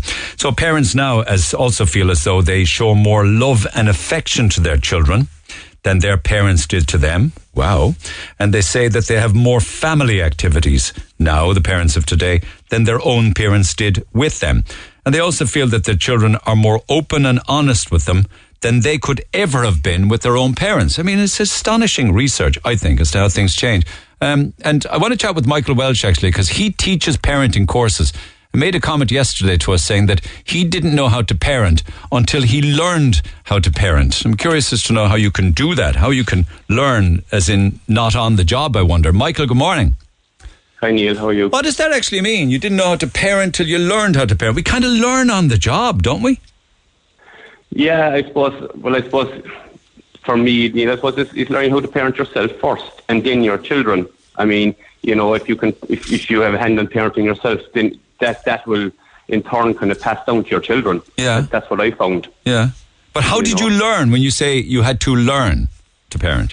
Well, I suppose I learned. I suppose I I done. I suppose my story goes back a bit, and um, what you call it. I I suppose I went looking to see what was out there, and I I went out in, and I found a course in UCC, and I decided to do it for my kids. Right. Okay. So I- your children were born when you decided to do this.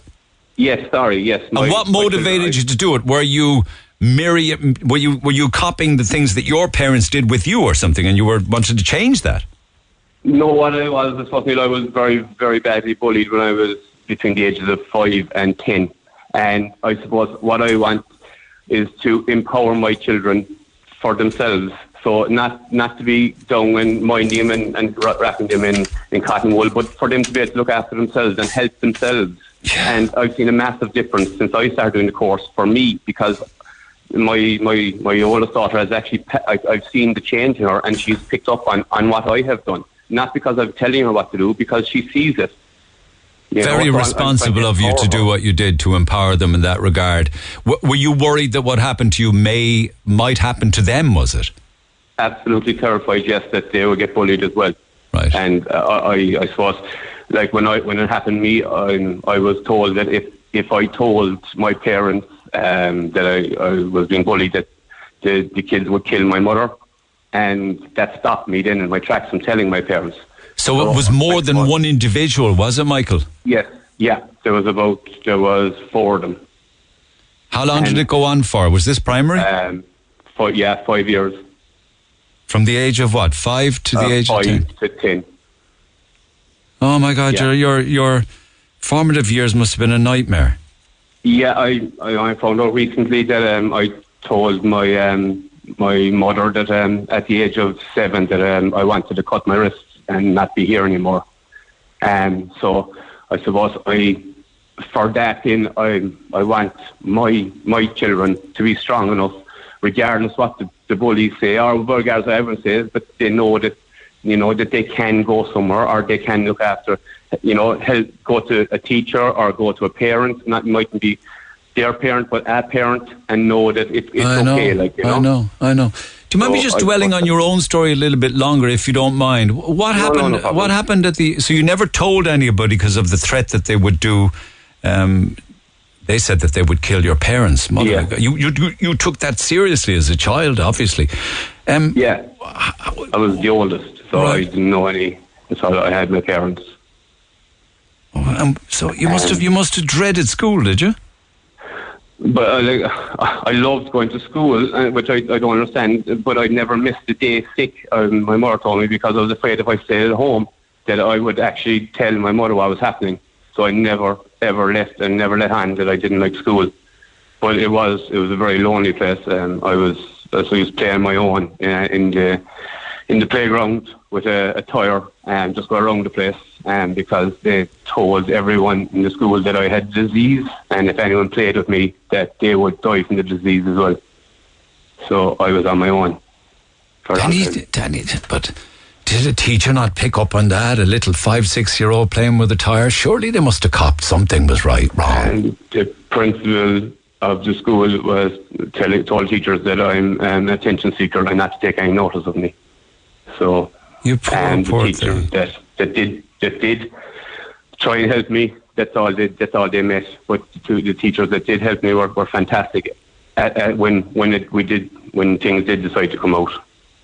And in all, okay, I'll come to. And in all of those early years, was there no classmate that hung out with you or stood up for you?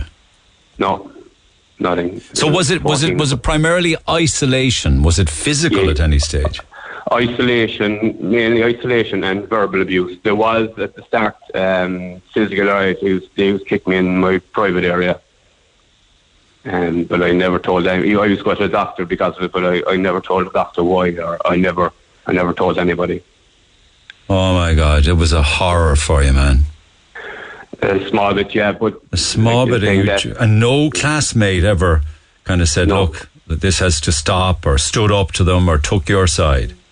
No, No, no, I was on my own. How did Um, it I remember end? the- Sorry, go ahead. Sorry, I'm interrupted. No, I just was saying, I, I met a teacher recently and she told me, I, I had forgotten, I remember that um, we used to make Christmas cards in class and I made 14 Christmas cards and by the end of the day, all, all the 14 Christmas cards were back in my bag because no one wanted them.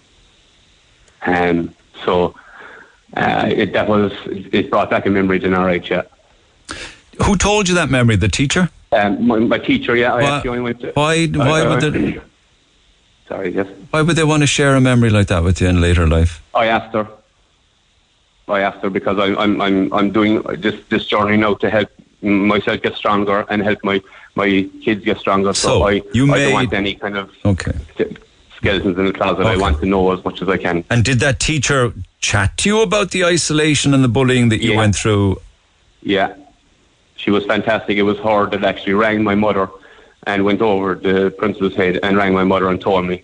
I told my mother about it. Wow. And then it changed. Then So you, I'll come back to that in a moment if you don't mind. And thank you so much for sharing. Um, you, you in, in primary school made and fashioned and wrote and drew. How many Christmas cards? Fourteen. Fourteen of them. And was that to give to classmates? yeah, Okay. And then there were then everybody else did the same, did they? yeah, yeah, And then everybody shared out their Christmas cards. yeah, And you did that with the lads in the class. yeah. And what what, what did they do? They just unopened them and put them back in my bag. And I had them all going home again that evening. So every single child in the classroom had been brainwashed by these bullies that that they shouldn't They have. probably yeah, they're probably afraid, Neil. To be honest, like uh, you know, I don't blame them, like uh, because like they were probably afraid that if they did something like that, that they'd be in the same place as I am. So, you know, How did they it? were probably afraid for themselves. How did it end? My mother um, pulled me out of school. Eventually, when no one was listening to her, when she went down um, umpteen times, um, no one was listening. So my mother said, "This is enough of this." And she actually said that one night I, I was banging my head against the wall inside in the bedroom, um, and she said, "That's it. I've enough of this, and I'm taking him." So she pulled me out and took me to a different school. Were you relieved? I was I was terrified because I was afraid the same thing would happen again. Did it? No, no, it didn't.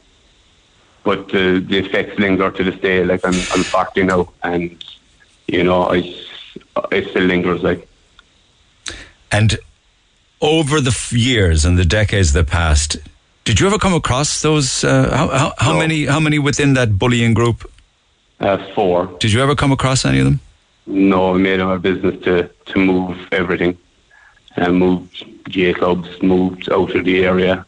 I did when I was older, so I don't see them at all now. No. All right. Mm.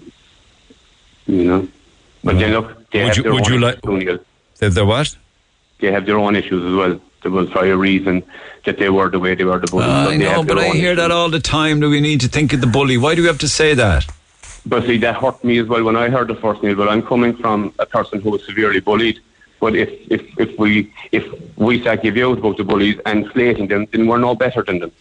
But the If we- we consequences for you included depression, anxiety, uh, and attempted suicide. Yeah. Good God, man. Hmm.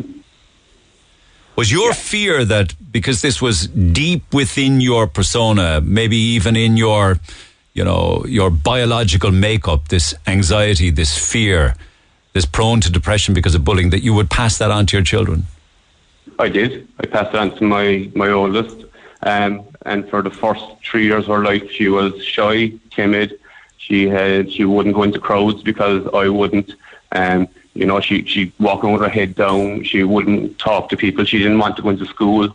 Um, for the first three years of her life, and then, um, what you call, I went away and done this this course, and she's a different girl. I'm I'm so proud of her, but I'm proud of her for being her, not for being what I want her to be, but what she wants to be. I know she's only six and a half, seven now, but she she she's running into school. She has friends. You know, she's able to ask for what she wants, and if and if there's a no, then we have a conversation about why there's a no. It's not just a straight no. So there's respect. Yeah. You know, but then, no, and I'm just talking from me. I'm not telling every parent, or I'm just talking about my experiences. That's all. You know, I'm not telling anyone else to be something they're not like. You know, but I need to find myself first before I could parent my child. It's like for me, I suppose, if you go into pharmaceuticals, you, you know, you're told you, this is how you this is how you do a job. You know, you're trained. For being a parent, Neil, I remember the you know, here's a child and off you go. Yes, indeed. There's no, there's Yeah. no nothing. That's why I said to you at the start that we kind of learn on the job. You see. Yes. Yeah. Yeah. But uh, yeah, but learning on the job can, for right reasons or wrong reasons, perhaps involve replicating your parents and how they parented you.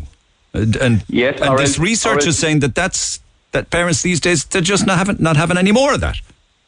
Yes, because you can go the actual total opposite as well. Like Neil, you know, you could have a, uh, a parent who's an alcoholic, and you might not drink, and not might, and you might want your kids to drink. But Well, not even that, but just you could have if you go that far. Yeah, well, also that you could have you could have parents who, to you, were really strict disciplinarians, and Mm-hmm. you you you're the complete opposite then because you say, well, Mm-hmm. my parents were too strict, way too much discipline, way too much corporal punishment, way too much grounding. It wasn't a nice environment as a child. For me, I'm never going to do that for my child, and they're much more relaxed about it now.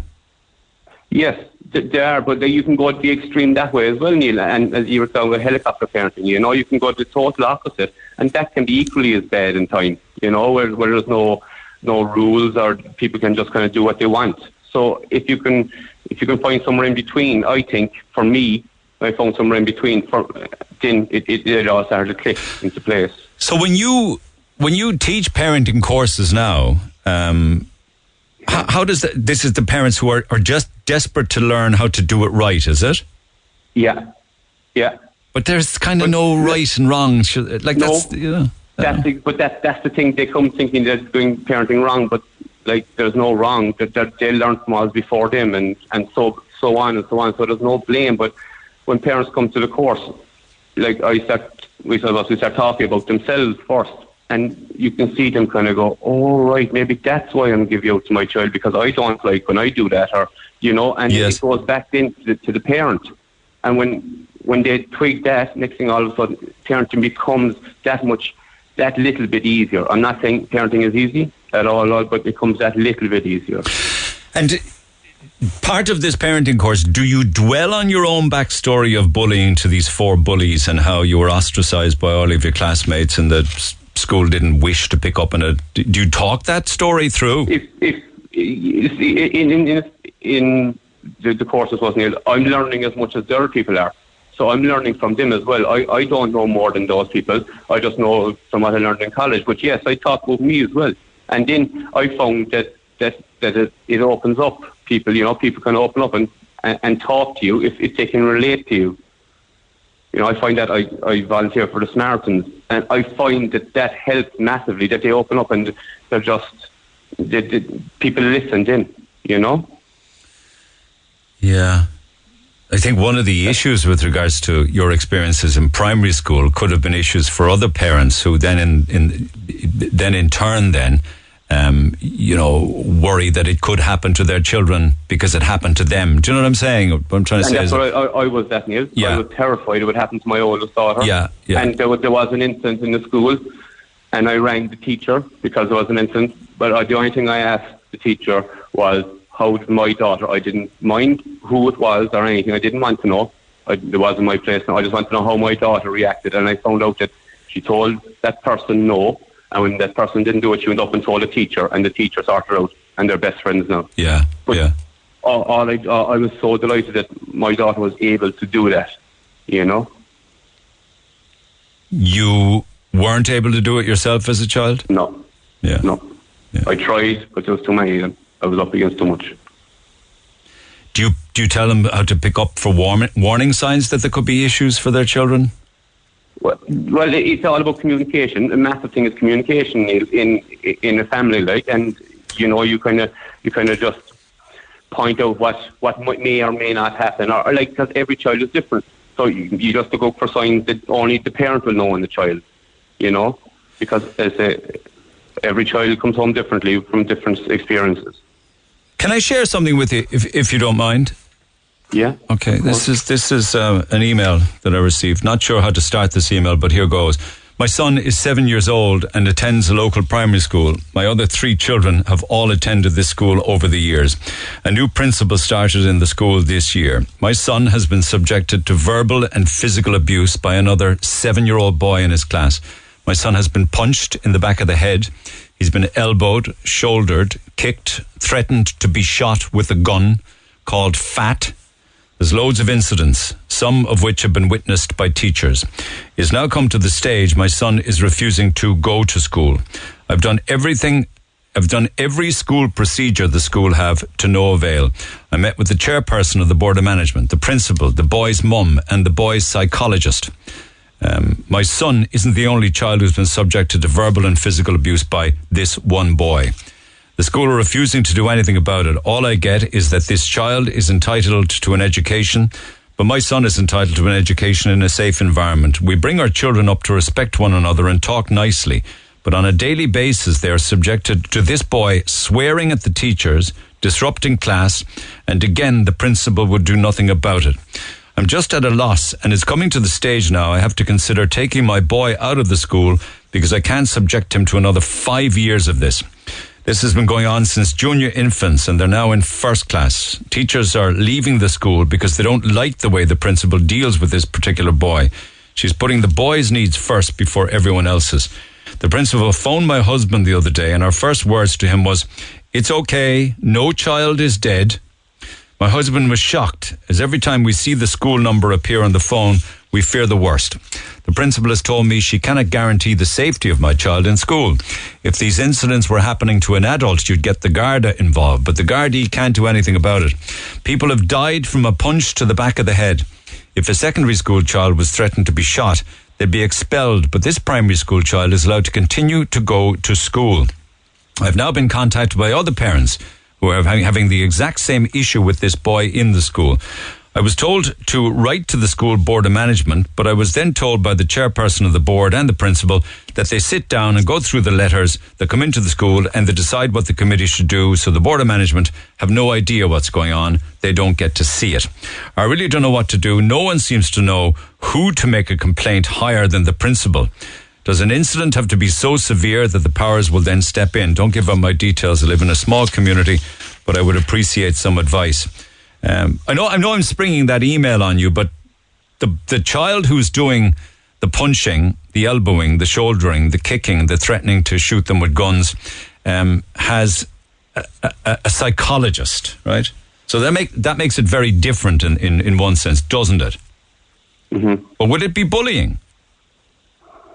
Well, if the other child thinks it is, and then it is for that child, like you know, for for the person that's, hap- that's happening to. But like the, for me, there now is, is, is the principal. Where is the principal? Why isn't this principal strong enough to be able to do something for it? Is there something you know deeper that the principal isn't isn't saying or doing? Um, like this sounds very similar to, to what happened to us, and you know, I just I know the principal wasn't in a place to do what they need to do for me. So like unfortunately, like my mother had to take me out of school, but that was just my that was my situation. You know, in fairness, my mother did everything above and beyond. She was so in a case like this, her, when no one, so in a case like this, when no one is listening, and in a case like where your mother, no one was listening to your mother, she took you out of hmm. school.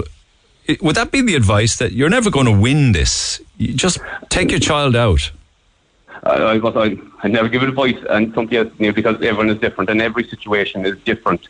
But I suppose, you know, maybe you need to sit down with, maybe there is somewhere else you can go higher than the principal. Maybe you need to go a bit, you know, maybe there's more looking in. But I suppose one thing is, I wonder why the child is doing that, the, the bully. Like what, because what there are clearly psychological issues involved in this child. Um, the fact that the child has a psychologist mm-hmm. assigned, but for mm-hmm. everybody else in the class, is causing huge disruption and fear with the children. The shouldering, the kicking, the threatening, the elbowing uh, loads of incidents. Some of them witnessed by. They're just they're just they don't want to go near the, the story because the child would would have needs.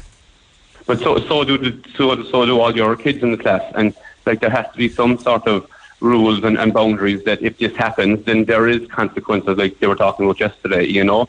maybe there's detention. I don't know what they do in schools, but there has to be consequences. You know, it can't be just left free for all. It's grand to say that every child deserves an education. Yes, they do, but also they deserve to be safe in the school, Neil. My son know, isn't the only child who's been subject to verbal and physical abuse. The school refuses to do anything about it. Other parents are also very, very worried. So this child is holding them all to ransom. So I, I understand that there probably are psychological issues, but it's not fair on the rest of the kids or their families. No, it's it? not. It's not. But it's actually not fair on that child as well. He, he might need other help. You know that that maybe he's not getting, or I, I don't know the situation, but they might he might need something else. You know. Here's some text with regards to your very open. You're an extraordinary man. Your very open conversation with me. My heart is broken for Michael. People are so cruel. My daughter is five and starting school in September. I'm a nervous wreck thinking something like this will happen to her. See that nervous parenting now, anticipating the worst. But all, all you do is empower that child. Tell them how, how great they are, and that you know that that eh, that I'm here for them as a parent. You know, and then they can talk to me. Just empower them. Make that. That's what I believe for me, and it worked for me. My child was bullied by the popular kids for over six years in a girls' school. I told the teachers they did absolutely nothing. Yeah. Sad, isn't it? There's a lot of that. It's a lot of that. You know, you mentioned there, I'll let you go in a moment, I promise. You, you mentioned there that you volunteer for the Samaritans. Um, were you motivated to do that because of what you went through that subsequently led to the depression, the anxiety, and the suicidal thoughts?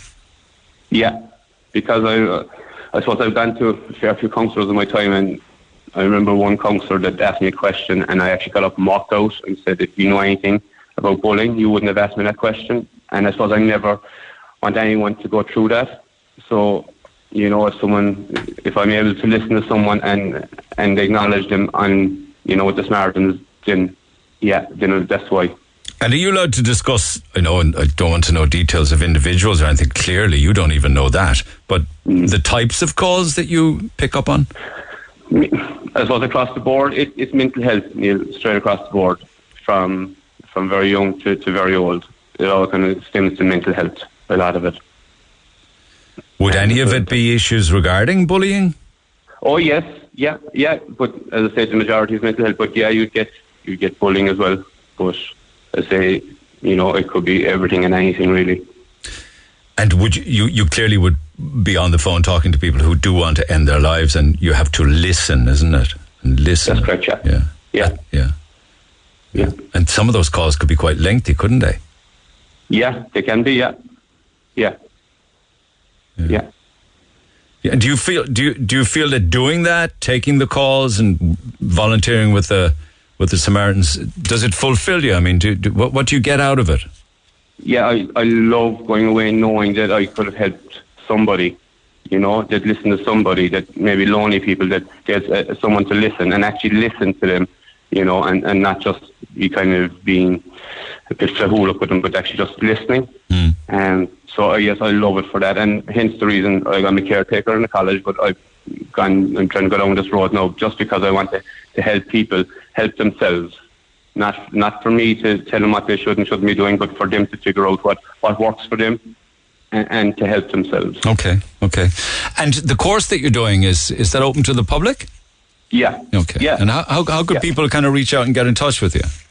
Um, I suppose I'm, I, I started off. I'm in the Kinsale Advertiser because I'm based in Kinsale. Um, or if you go on, online there, you can see the Kinsale Advertiser and, and my um, my ad is in that. Um, I do co-creational counselling as well and uh, relationship mentoring. Okay. Um, So uh, yeah, so I was Kinsale Advertiser at the moment. Um, but if anyone needs anything, they can I can give you my number and you can you can give it out if anyone or if anyone has been affected by this as well. I no problem listening to anyone or, or talking to anyone. If, Do you wish me to pass on your phone number if people call looking for it? Is that what you're saying? If, if, they, if they want to, if, if they if they want to, no problem with it. Okay, okay, okay. Lovely chatting with you. Thanks so much, Michael. Do stay in touch. All right. Thank you so much, Neil, for your time. Thank you. Michael Welsh, uh, www.kinsaleadvertiser.com. You'll find details of what he does and how he does it and how you can get in touch. If anybody's looking for his mobile number, we can certainly pass that on to you as well. And the Samaritans are always available. Michael volunteers for the Samaritans. Uh, their number is 116 123. 116 123. Your thoughts are welcome in that conversation. Text 0868 104 106. Hey, it's Dave. Join me weekdays from 4 for Dave Max Drive, where I'll help get you home or give you a little lift at home. Big hits, loads of fun features, and traffic info. What more could you need? Join me weekdays from 4. Dave Max Drive. 104 to 106 Red FM. This is the Neil Prendeville Show. All right, fast shout out to uh, St. Stephen's Pitch and Putt in Glanmire. They're having a mass Thursday at 7 p.m. in the clubhouse, and they just got in touch to say it's to celebrate their 50th anniversary, and they're looking to reach as many past and present members as possible to come celebrate the 50th anniversary. And there's a mass at 7 o'clock in the clubhouse this coming Thursday. All are welcome. There'll be refreshments afterwards. And the president of the club, Patrick McNamara, got in touch and they say they listen to the show in the clubhouse every day. So well done. You have great taste. You have great taste. Uh, with regards to parents and parenting and whether or not they're lenient, too lenient these days, very interesting. Modern parents, parents do not expect their children to help with household chores. And almost half are much more relaxed, as I said earlier on, about what their children eat and what they drink. So there are no chores. They don't have to do jobs. Um, and that, that's kind of interesting. I would have thought that they would. They say that their modern parents are much better when it comes to previous generations with regards to supporting their children. Um, you know, they spend more quality time with them. They're twice as likely to do, um, you know, imaginative games or arts and crafts than the time that their parents had back in the day um, when they were being reared.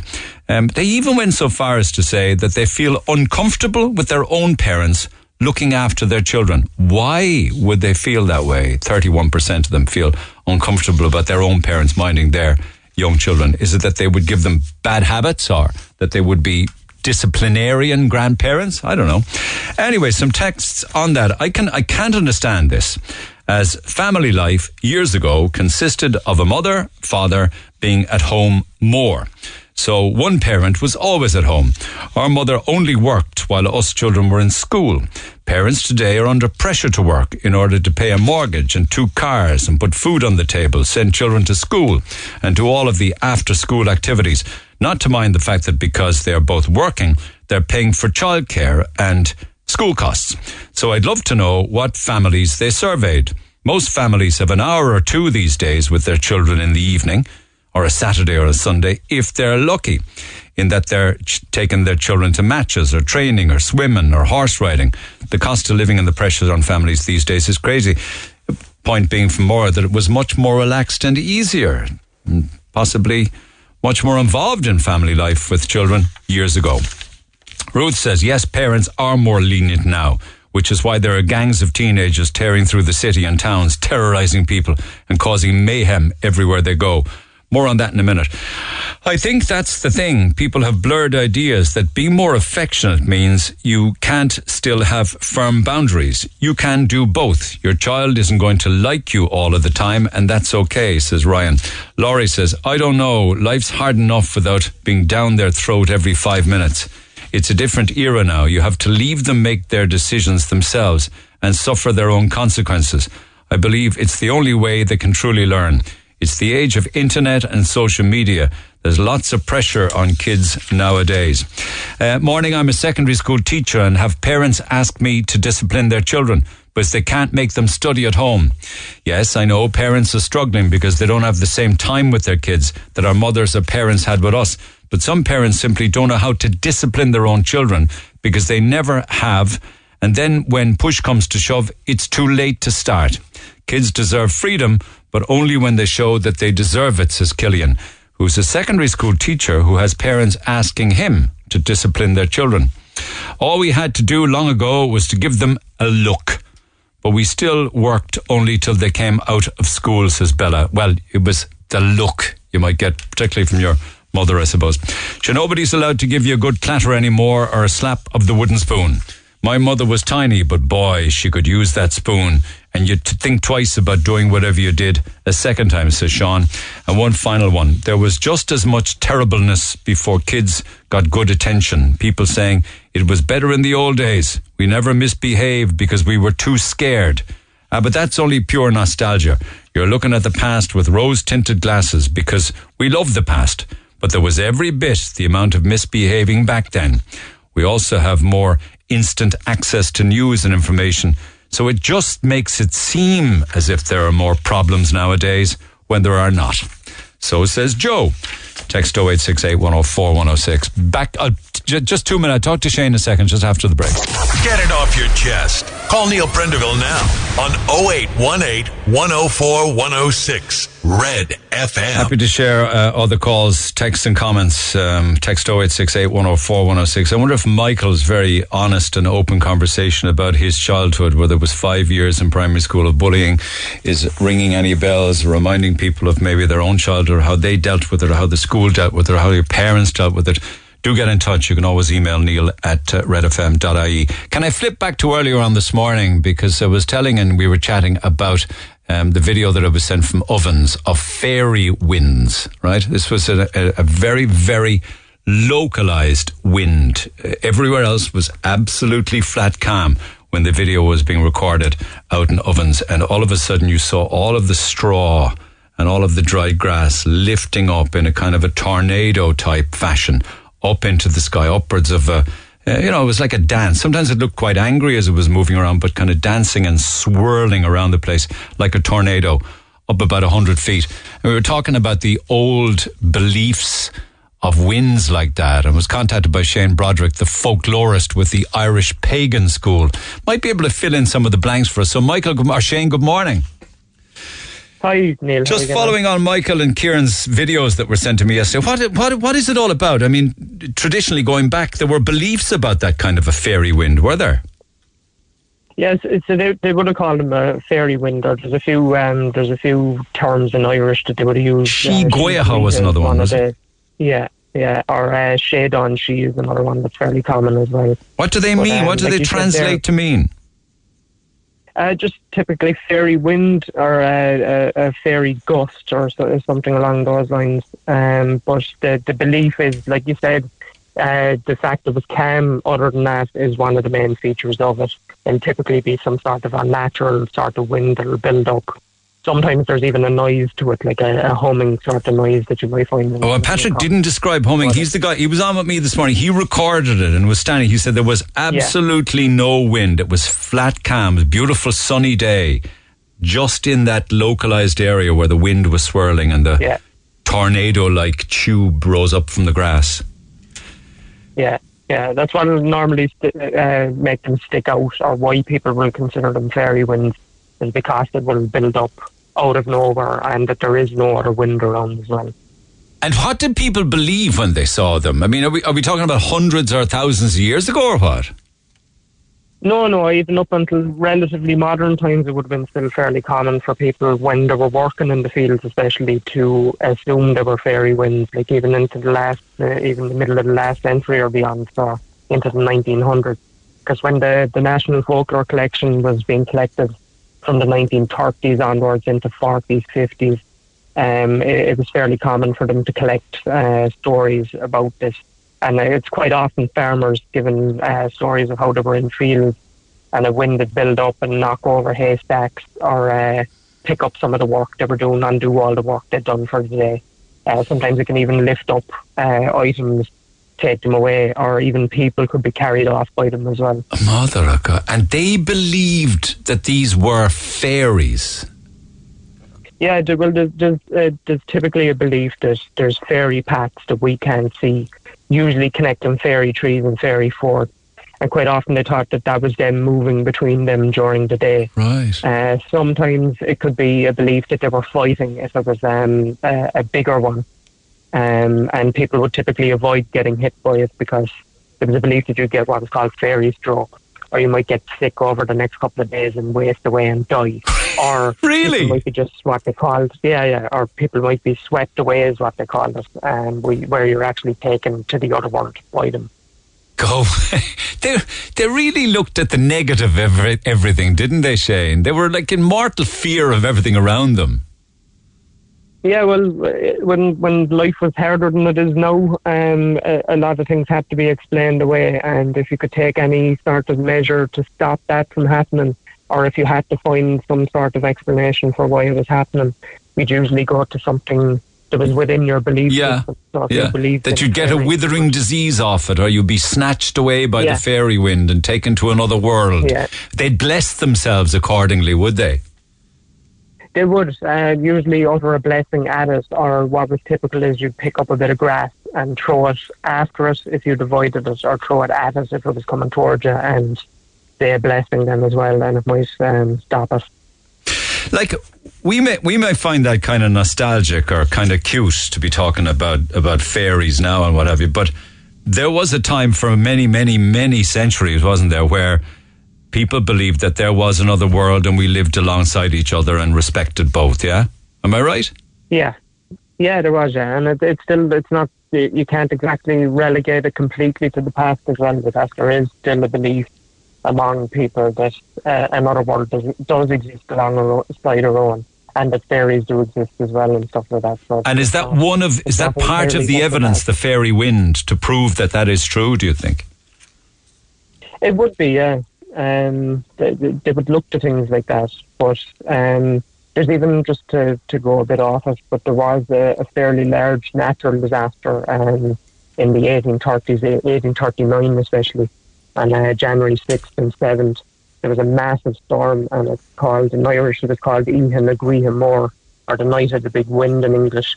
And um, that that ended up making thousands of people homeless. It ended up killing hundreds of people. It was just such a bad storm across the entire country, and that eventually picked up a bit of thing that it was either um, the fairies from Ireland and England fighting that caused it, or it was the fairies actually leaving here.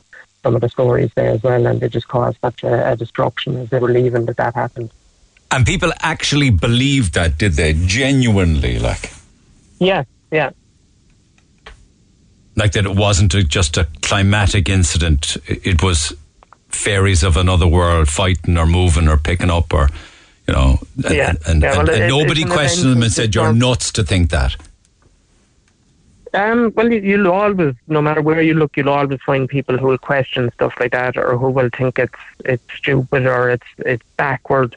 But there's always just as many people or more that are going to believe it, or that's part of their belief system, and that's how they look for an answer or look for an explanation as to how that happened. Why people wouldn't, for instance, plough a fairy fort or a fairy hill. And isn't that true? They, they just wouldn't be very superstitious about that. Yeah, yeah, yeah. They wouldn't touch them, and trees as well. If they, if it was if it was found out that it was a fairy tree or a fairy fort, they they probably wouldn't go near it. Um, because again, there's hundreds and hundreds of stories where people get sick or people get injured and find like massive thorns inside in their skin and stuff like that, or in their beds at night. So it's just a, a sort of a, a social thing that built up maybe to protect things that were part of the, the landscape, you know. Is the way it was, yeah. And you think to some extent there is still a belief in that, yeah? Oh, there is definitely. There is still a lot of people out there who would believe it. Um, th- Not as much as there would have been, obviously, but there is still a belief there. And do we hold true with? Okay, so they're fairies. Do we hold true with banshees as well, then, or oh, even even leprechauns? Or is that the kind of diddly eye thing that everybody knew that leprechauns there was no such thing? You know, you know what I mean? And it was just a, a bit of fun.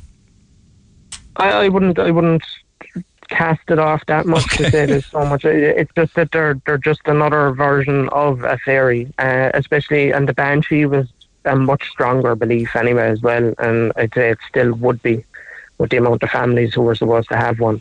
Uh, like I even had remember my grandfather as a kid telling me stories about when he thought he he heard a banshee. Like What was that story? Did he tell you where and when, or was it just Oh, a sound? it- Did he meet the like- banshee? No, he was. No, I didn't see it. You, you more often with the with the accounts, you'll more often hear it rather than actually see it. But what it was with him is that he was going home and he heard it screaming, um, and that he ran home and it followed him, and he could hear it all around him. Which is one of the the characteristic things of stories of them is that it's omnidirectional. It's not actually just coming from one place. And was he one hundred percent convinced? He was convinced it was real, yeah, but uh, I, I can't remember whether anybody was supposed to have died after he heard it. Um, What, so, for those that don't know, what is the significance of the banshee screaming or crying or queening or wailing? Yeah, so it follows a certain number of families. Now, depending on what story you look to, it could be attached to a small number of Irish families, but over time they tended to attach to uh, some of the Norman families that came in through intermarriage and stuff like that, like the Fitzgeralds have one. Um, but what it was is that it will typically come if the head, the male head of the family is about to die, that she will come and announce the fact that he's going to die by crying or queening or, or keening that he, he's about to die, uh, leading up to the death usually. And it can even be heard in other countries. People who might have uh, emigrated might hear it. Oh my God! Family members overseas would hear the same banshee call. Yeah, yeah. So if somebody heard the banshee wailing or queening, what would that signify to them? That there was going to be a death in the family, or if there was somebody sick, they were going to die. Yeah, typically that somebody in the family was going to die, um, and it'll usually be heard around the house as well. Not by the person who's actually dying, but just other members of the family will usually hear it. So you only hear the banshee. You wouldn't ever see the banshee. Sometimes she's seen. It, it's more often than not people will hear it rather than see it. Uh, but th- there is times when people will see it, and depending on where it's seen as well, it'll depend on what they see. So it can be an older woman in most of the country, but there's parts of like Wexford and stuff like that where it's actually a very young woman, uh, blonde and younger, rather than an old grey-haired woman. Because I always, I always got the impression of a banshee being a very elderly, witch-like creature. This is my mind's eye now, with maybe a long black hooded cloak, maybe like the Kinsale cloak or something like that. You know? Yeah, well, most most of the country, it, it more or less tends to be an older woman. But as I said, there's there's a, a certain area where she's referred to as the Bive, where um, she'll she'll typically be a, a, a younger, more beautiful woman rather than an old one. Amazing. I remember my, my mother in law, the late Kitty Lenahan, told me years ago that um, for some uh, years she was very, very young and she would have been down around. Um, uh, down Little Island way, probably around North Esk, where the train tracks were, because the fa- many, many of her family and her people were involved in the in the trains, and they were coming home from Cork or going to Cork late one night, and coming against her, they used to walk the tracks was a very elderly, elderly woman, she said, um, um, who just came right at them. Um, wasn't walking, was more like floating. And she said to me, floated right through her and out the other side. It's an amazing story. I mean, and that would have been, perhaps that would have been around about maybe the 19, I guess that must have been the 1940s, you know? So very much Yeah, believe that it was the Banshee. Yeah. Powerful stories, though. Folklore is an amazing topic, isn't it? I mean, there's just so much. It is. It is fascinating. So I don't know whether, And the, whether you would call it lit. to- Yeah. No, but we're lucky to have one of the largest uh, folklore archives uh, in Europe, nearly in the world, and it's all digitised online that you can go and search it. So it's, it's at duchas.ie. Spell that. And uh, it's it's definitely D U C H A S I dot IE. Fantastic. Further details at duchas.ie. Shane, lovely chatting with you. Thanks for sharing the stories. Not a Thanks sharing for having the me on again. cheers, my man. Do stay in touch. We'll talk again. Shane Broderick, folklorist with the Irish Pagan School. Further details, www.duchas.ie. Um, thanks for that. Let me let me just stay with phone lines, actually, if you don't mind. I want to have a chat with uh, see if Annette is on line three. Annette, good morning. Good morning, Neil. How are you? I'm not too bad and I'm not too good. All right. Well, why aren't you too good? I tell you what now, Neil. When I came into Douglas and nursing home and retirement home, my son was minding my golden retriever called Bu- Buddy Buddy. and Buddy.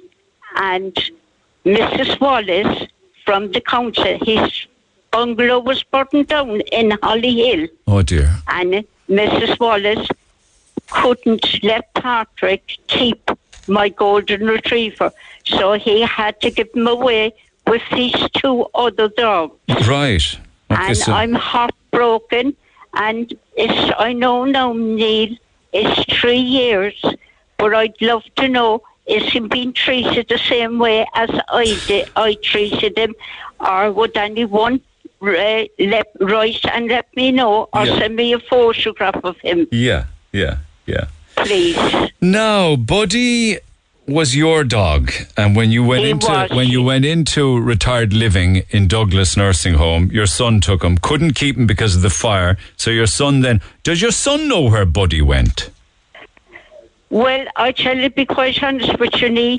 He wo- he do know where he went, but he won't tell me because I'll be upset. Right. Okay. That's the honest truth. Right. But you just want to know if Buddy is being cared for, well looked after, and happy. Yes. If they only could send me a photograph or write to me, Neil. Yeah. Please. How old would Buddy be, Annette? He'd be about, wait now, he'd be about six years old now, Neil. He was three years when I had him. He'd be about six years. And he was a, lo- a lovable dog. He wouldn't harm no one. He was as quiet as a mouse, Yeah. like the Irish Sky Dogs. I'd say he's making a beautiful family pet. I hope so. I'd say I he is, and I'd say he's well loved by the family and the children who have him. Well, I'd love to know, like, do you know, that I wouldn't be worried about him. So three years ago, somebody would have got a golden retriever into their family Yes. or their home. He would have been three years old at the time. Beautiful, soft, docile, lovable little dog. Would he have been big at the time as three as a as a golden retriever? Well, he he wasn't very big, Neil. yeah, yeah. They're a beautiful looking dog, aren't they, Annette? Oh, the handsome Neil, I tell you, the honest truth, my heart is broken. And you must have been very sad to part with them a few years back. Oh God, Neil, I was, I'm, even today, I'm still very sad. I know, I know. Sure, why wouldn't you be? It's like a family member, isn't it? Oh, tis yeah. How's life otherwise for you, Annette? Eh, Area not too bad, Neil. Depressed. I'm down not in myself all the time. Ah, that's a shame. That's a shame. Mm. That's a shame because that's a lovely place. I've been in there once or twice. It's lovely. Very. oh, inde- it's beautiful. They wouldn't know what to do for your Neil. you have loads of independence there, your own little place and everything. Oh, I have, yes. And do you get out much? No, I don't. Right. Yeah. And I don't have no family to come in to see me, like. Right. Okay. So you never get a spin out in the good weather or anything, no? No need, no love. No. What about go out for a spot of Sunday lunch or anything like that? No. Okay. Oh, well, that's unfortunate, isn't it? Mm. And where are you from, Annette? I'm I'm from Holly Hill, Right. Cullen. Were you born and reared on the north side? I was, yes. I was born and reared in Braunbracher in a in a house in Mary's Place. And then my mother and father moved to Redemption Road. Yeah. And my sister was in a car accident and she was paralysed from the waist down and she died at 40. Oh dear. That's was the two sisters, And- yourself and your sister? No, there was seven girls and five boys. What was a big family. How did your folks put food on the table? I don't know, Neil. Twelve But of you. they, yeah, but they did in one poking of a house, Neil. Poking of They- house. Yeah, they did. They did their best. They gave us hot meals. They never left us short food or anything. Oh well. And what? So, like, what did your mum and dad do? Did your dad go out to work every day, bring home the money? Was it? Yes, my father was a plasterer. Go away. He was working for John Hornibrook. John Hornibrook. Dr. M- John by the Mercy Oh, yeah, I know Hornibrooks, the builders. Yeah, yeah, Yeah. I do know them. Yeah, there's one of the Hornibrooks in Douglas. Actually, went to school with one of the Hornibrooks, Did Michelle. Well, one of the daughters of the builders, Michelle. We went to school together. Yeah, well, I wouldn't know any of them now, Yeah, because yeah. my Yeah. my father's dead and buried now, like, and my mother and my sister, the three from are gone, like. Could you imagine back in the day a mum and dad and 12 children inside in the same small house trying to put three meals up on the table and birthdays, know, birthdays and and, kids- Christmases and everything? That's right. The kitchen was a little pokey of a kitchen. Only one could fit, could fit in it. Anyone time. But I tell you one thing, Lee, when we when we, what, um, coming up to the excursions down in Youghal years ago, Yeah. And my mother and her grandmother, God rest them, they used to take us down to Youghal, and there was only one train going to Youghal at ten o'clock in the morning, and you have to be ready then. to come back at five o'clock because otherwise you have to find your own way That's home. right. It was a clamour to get on the train, That's wasn't right. it?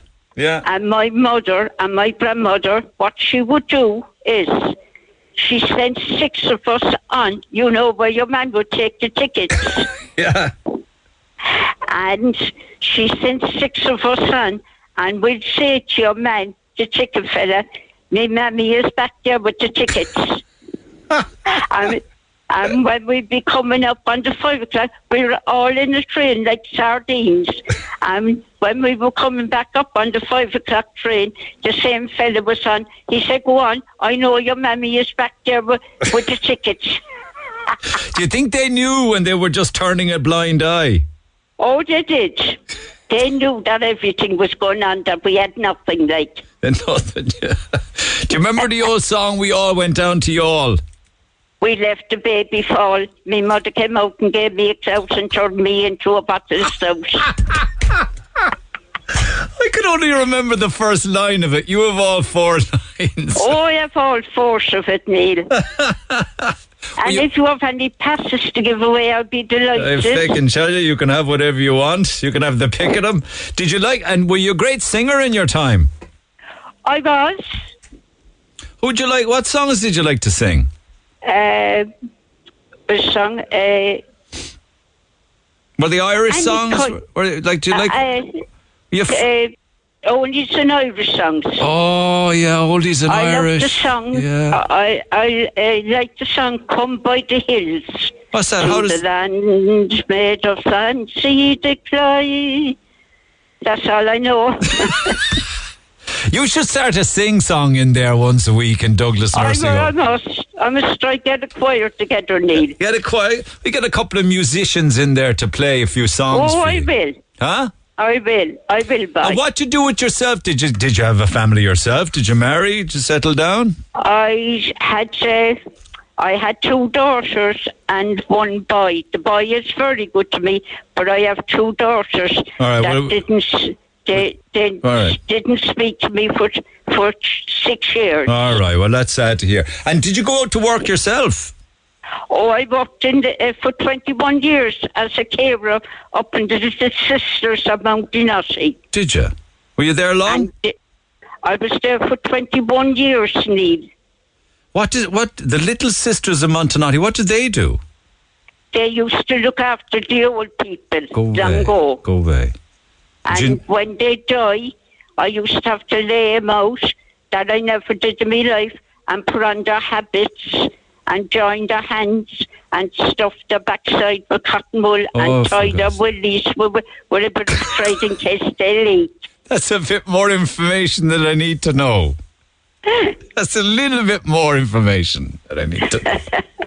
Were you frightened? I could go back to my childhood, Neil. Were you frightened doing that kind of work? God. I had to do it, Neil, to keep my family together. I know. When they were babies. I know, I know, I know, I know. The jobs that people had to do. I know. All right, well, listen. Um, let's see if we can find Buddy, will we? Just to find out how Yes, he's getting please. on. Maybe get Yes, a please. photograph of Buddy.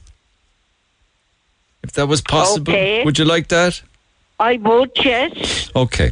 So three years ago, Buddy would have gone out to a foster home. He'd have been three years old, a golden retriever, assuming he still has the same name, somewhere in Cork, right?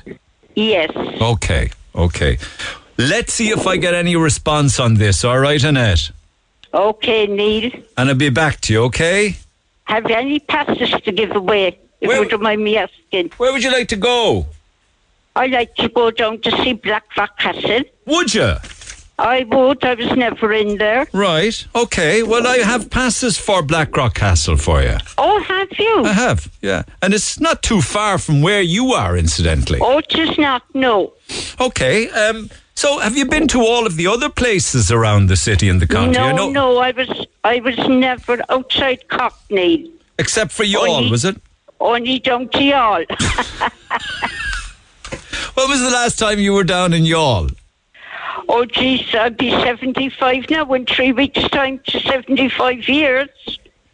You weren't down in Youghal since you were a child? I was down in Youghal when I was a year and a half. And that was it? That was the last, yeah. Were you ever in Dublin or Killarney or England or Spain or France? No, no, I was never there. Were you ever outside Cork County? No, I was never. Amazing. Never had a passport? No, That's amazing. only a free travelling pass.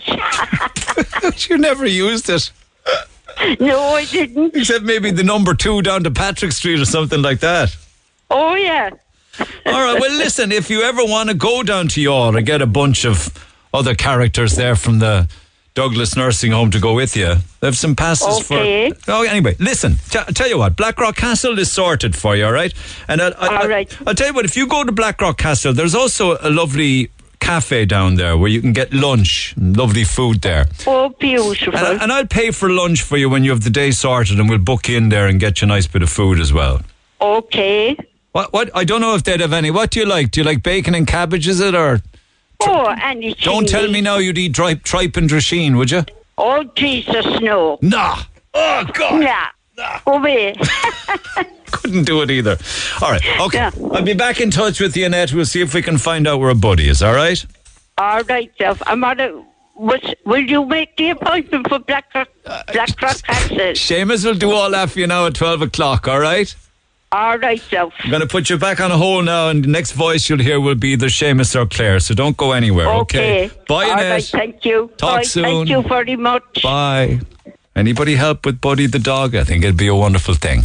Get in touch. Text 0868 104 106. The Neil Prendeville Show on Cork's Red FM. Our phone lines remain open after midday 0818 104 106. Lovely chat with Annette. Little bit more information than I needed to know about her job description, but it would be great if we could find Buddy the dog and see if we could see if he's doing fine. I'm quite sure he is, but she loves her dog and she misses him. We do have family passes to give away this side of midday. I'll do them in a few minutes' time and I'll let you know where they are and how many of you. Well, you know, family can go. There'll be up to four, so you can take yourself off to one of our many tourist attractions all over the beautiful county of Cork. Now, back to the phone lines because a little birdie told me that this man is retiring from Capwell Garage after 48 years of service. His name is Michael Ryan. I think he's ta- hopefully this is um hopefully this is his tea break. I hear tell around this time of the day they actually they're actually they're actually playing cards.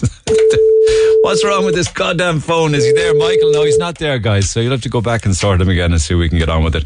He's on hold. Anyway, he retires from Capwell Garage after 48 years tomorrow. And his daughter Michelle got in touch with me and said that he's a, he's a right character and a jolly man, a great husband and a fantastic dad, as well as being the best granddad in the world. And he's always up for a party and a bit of crack. And she just wanted me to pass on best wishes to him and uh, say uh, hi and wish him well and see if we could do anything for him.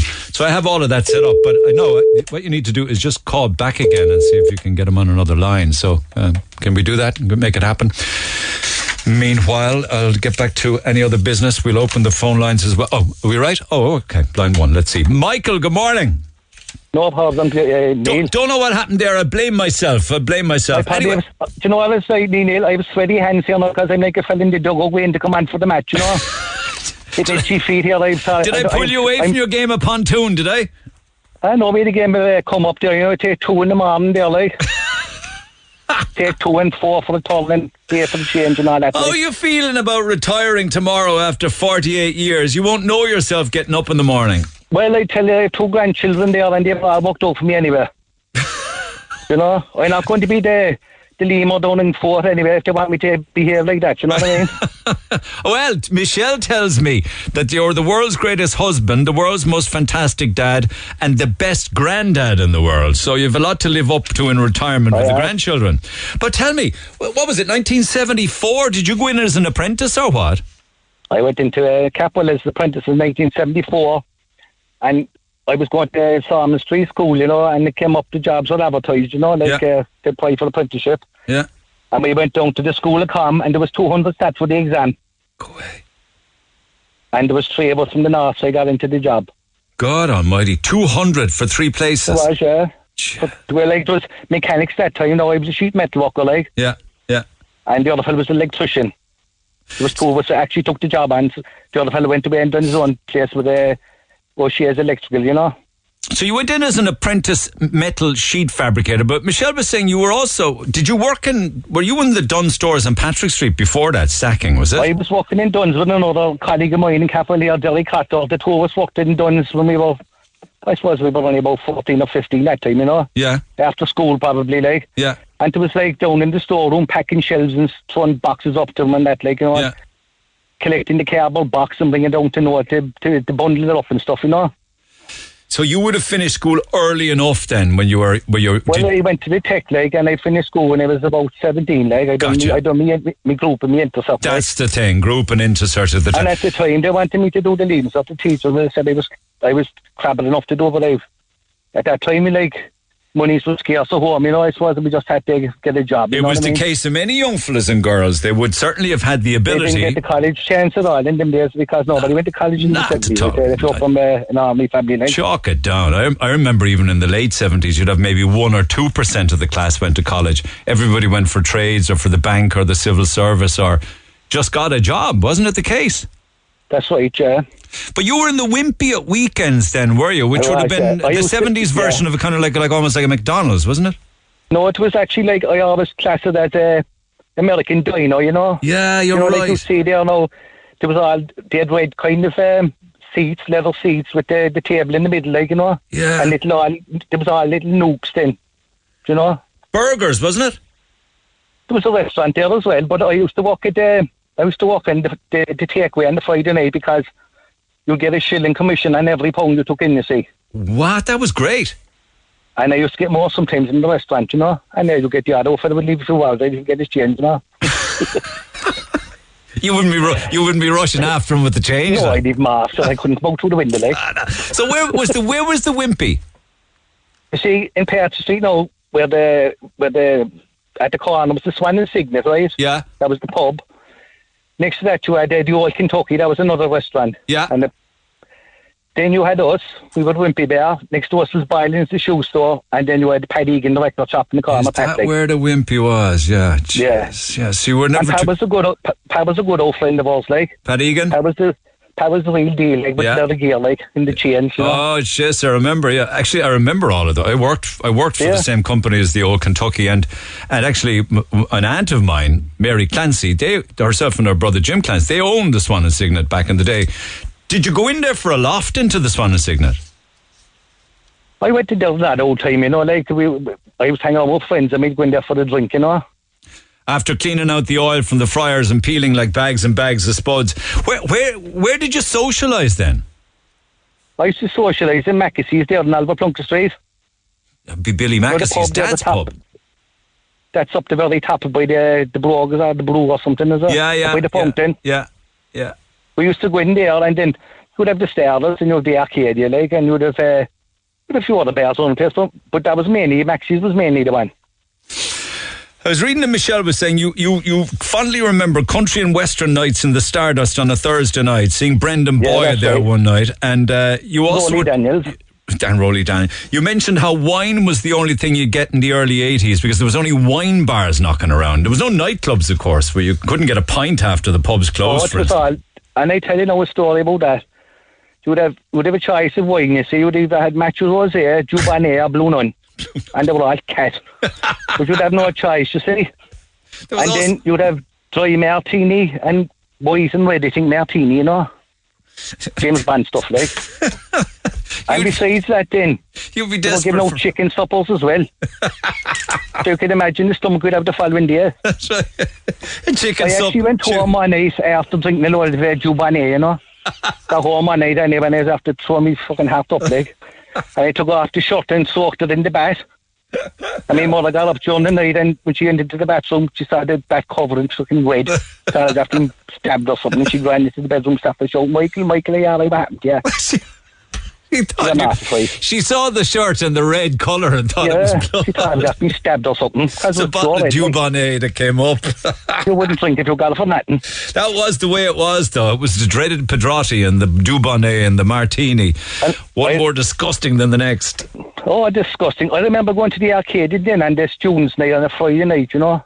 And I said, Frida was with me, like, and she was down there, and you get, you get a cake, you get a slice of apple tart and cream and a cake or a cup of tea, you know. But we were down there that night anyway, and she said to me, I don't feel well at all. I said, no, Andy, I am smoking the hash next year. That's spoken at. That was the college nights, like the campus kitchen.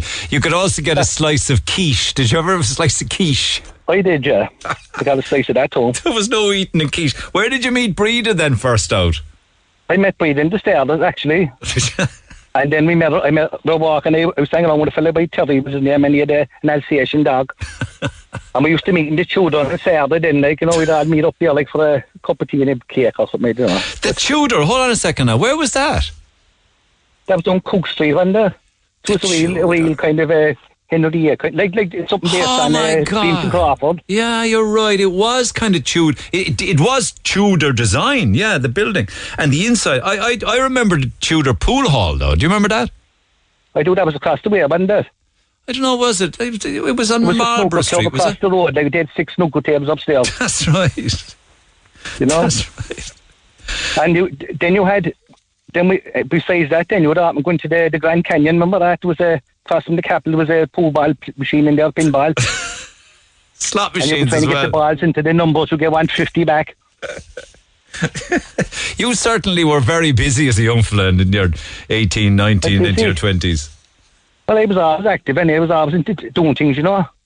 But was there fierce crackdown through the years in Capwell, though? I think your dad was well, a bus tell you now conductor, was he? Capwell. It was we had great times there. We, like we had a soccer team and we had a basketball team and we had athletics. We had everything there, and we done well in most of them. Like you know, the soccer team was were very good. We had great players like them, you know. And there was one match we played down in uh, down I forget what it was. We were playing net anyway from Cobh in the semi final of the cup, and they had John Sullivan go. Did nearly half of uh, er- the er Cobh Ramblers team, and we beat them two one. Way. Was a Was- great crack. Would that have been down Church Road where all those soccer pitches used to be years Uh, ago? They were all over the place, really. Like you know, we were up in Blackpool. Our home ground was kind of big up in Blackpool, and up up the hill by the ground, up the up the top there, there was a soccer pitch. So was your job then repairing damaged buses or what? Oh yes. And you know, well, I started off as you'll be making panels, and you'll be welding exhaust boxes and repairing rads, and basically anything that was anything iron or anything copper, brass, lead, anything at all. You know, we'll, we'll fix it like. Just to keep the show on the road, like. keep the show on the road. Like, but they're actually now in the last few years, it was gone very strict because with the car testing and when the vehicle testing, they, they'd failed for the smallest bit of rust. Go away. Because I, Well, I always believed that we, I always believe we always got the cast-offs of Dublin buses. Was that true? Well, Dublin get the cream. Yeah. Like, they- like Dublin, I, I got stuck in Micheál Martin last year over that, two years ago. I said, how is it we always get the crap? Like Dublin get everything. They get the lowest, they get everything. Dart. And once we all the, the, the rednecks Dublin Cork didn't get nothing. What did he say? He kind of, uh, he kind of, uh, we're working on it. That's what he always said. They're That's what on they it. always Everything say. is we're working on it, isn't it? The point I was making that time was about a pay rise for us, you see. Yeah, yeah. Like, the railway got a pay rise, the Luas got a pay rise, everyone got a pay rise except the garage. And will you miss and I it? said, your father was an inspector He here. was he an picked up the were there. He said, no. Yeah, my father worked on the buses. My uncle worked on the buses. My grandfather worked on the buses. It's amazing. Your father worked on the buses, is Uh, way back in the day, he was a bus conductor. Yeah, my uncle Paddy play. English was a bus conductor. My father's father was one of the first people in in in CIE way back in the day. That would have been in the the twenties and thirties, going way back. Yeah. You know, a lot of history in there. Will you miss it? I missed the game of cards. That's only joking, no, like. but I missed the old, I missed the winding up because they're always slagging me, you know. Like I've had fierce names down through the years, like. Go on, like what? me Mickey Pop and Patch at one stage. Who? Mickey Pop and Patch. when it was to come in and they decided to be tore over, you pop a patch in and fiberglass over that. They'd call me uh, something's burning right now, walking. Something's burning. Ryan is working. Oh, that carry on. That's going on all day. They'd have some old crack anyway. Yeah, I heard. I heard that once your t- your your wife gave you a moisturizer. You thought it was a moisturizer, and you thought it was the business. Uh, do you recall that story? I do actually. I tell you the, the bones of that story now is that I was sitting down watching the telly one night anyway, and herself came in and Brady came in and she said, You have no moisture. I said, Because I use a moisturiser. Sometimes your face be dry from the welding and all that, like, you know, and the, the conditions, the weather and all that, you know. anyway, I said, I have it. She said, You have night boys. I said, I know what, you- what you have. I said, There's upstairs. Look, I, I'm using it all the time. You said it's the job. Yeah. I, I said, I, It's a great job. she said, bring it down, give me a look. Well, I suppose she thought I was using her stuff, Lizella, whatever they call it. You know, the her makeup. But I wouldn't use her makeup, like, you know what I mean? anyway, I brought down the tube anyway, and uh, she couldn't stop laughing. She said, I said, what's wrong? My throat, and she said, that's for your shoes, you dope. Was it but I was going around with a shiny face for a long time. Was like- water something at me. the water on. You were waterproof. It was waterproof face, yeah. It was cream polish for leather shoes. Yeah, that's what you put on with an old thing of car. You put on, spread, scut it on and mob it with a car. Big shiny head in them. Shiny head, yeah. I'll be having shiny head by the time I come out of this car to the there. They, uh, they tell me that I you're known as. They tell me you're known as the Rhino. Nicky Rhino, yeah. Because I got a text here saying, I heard you're going to be chatting to the Rhino today about his retirement from Bus Éireann. I just wanted to give him a big shout out as he made a great friend. I made a great friend in him while I was an apprentice in Bus Éireann. Best of luck to you, Rhino, from the Foxy Boy. Oh, the Foxy Boy, yeah. Do you know the Foxy Boy went to Australia and all? And his whole back had to the proclamation printed on his back. He's as mad as shit, like a big foxy head in him. Do you know what I mean? That's, that's like, I'm assuming that's a compliment. Oh, it is, yeah, that's the joke, like. Listen, how many of you are up there in your department or your area, Bus Éireann and Capwell? But many? um, I'd say there's about, I suppose the ones that 30 or 40, you know, like, there were on there was 120 there. Go away. I want to send. I want to send lunch up to you tomorrow for your last day. All right. Oh, no problem. I'm going to send it to you today, actually. So I hope you haven't had a big feed already, have you? I don't. Yeah, we have a lot of hungry fellas up here, though. There's Okay. one er for the four dinners anyway. Who's he? Who'd eat the four dinners? The MKC. He had a fierce appetite, fierce stroke. you want to give him an extra dose, an extra helping?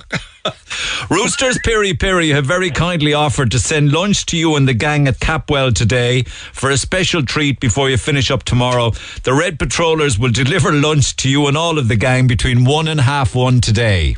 Oh, very good. How many, how many meals are we going to get? No, that's what I want. I haven't know. a clue, boy. I haven't a clue. It'd be like throwing a load of peanuts in, into a load of chickens and all going for it. Tell, I tell you what, pick your pick your favourite fifteen workmates and tell the rest to sod off.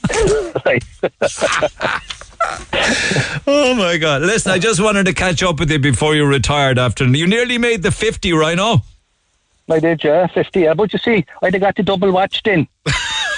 I got a watch when I was 25 and they couldn't make the double watch, so oh, they were expensive. So what the are they gonna- watch the you know? What are they going to give you tomorrow? Do you know? They'll probably give me a vase of flowers or something. I could plant them in the garden. They might give you some moisturising cream. They might, yeah. They might give me a few flowers from my garden or something, I don't know. What are you going to do next, though? I know you're going to be. I'd probably take off you and go on holidays. You're more than welcome to it, pal. You're more than welcome Huh? to ah. it. You're more than welcome. Listen, I just wanted to wish you happy, uh, happy retirement after 48 years of service. Lunch is on the way, Rhino. Oh, we, we had better go and tell them, I know they'll be a bit panic for the canteen. And fair play to uh, Roosters. Spirit. You, you, you like a bit of chicken, do you? I do, yeah. All right. So it's chicken and They're burgers. all And wondering where I am at the moment, uh, Neil, anyway, because they probably think I'm up the roof sunbed now, something talking to you. they can't, they're the only guys looking for me now, I'd say. and I'm in a bunker under the canteen, but they can't find me. Capwell has come to a complete standstill without you. I'll let you get back you're to it. after getting the other ratings have gone through the roof, I'd say. There's the bus on the road. Okay. Good luck, Rhino. Find yourself. As, yeah, as they say, upwards and onwards, and as, as Buzz Lightyear said to, to, to, to and, and upwards and onwards. And, to uh, infinity. and beyond. Yeah. Good luck. Bye. Good luck. Oh my God, I just love Cork characters. The great Michael M- Rhino Ryan, who retires from Capwell tomorrow after 48 years. Lunch is on the way. I'll see you tomorrow. Have a good day. For more Red FM podcasts, go to redfm.ie forward slash podcast.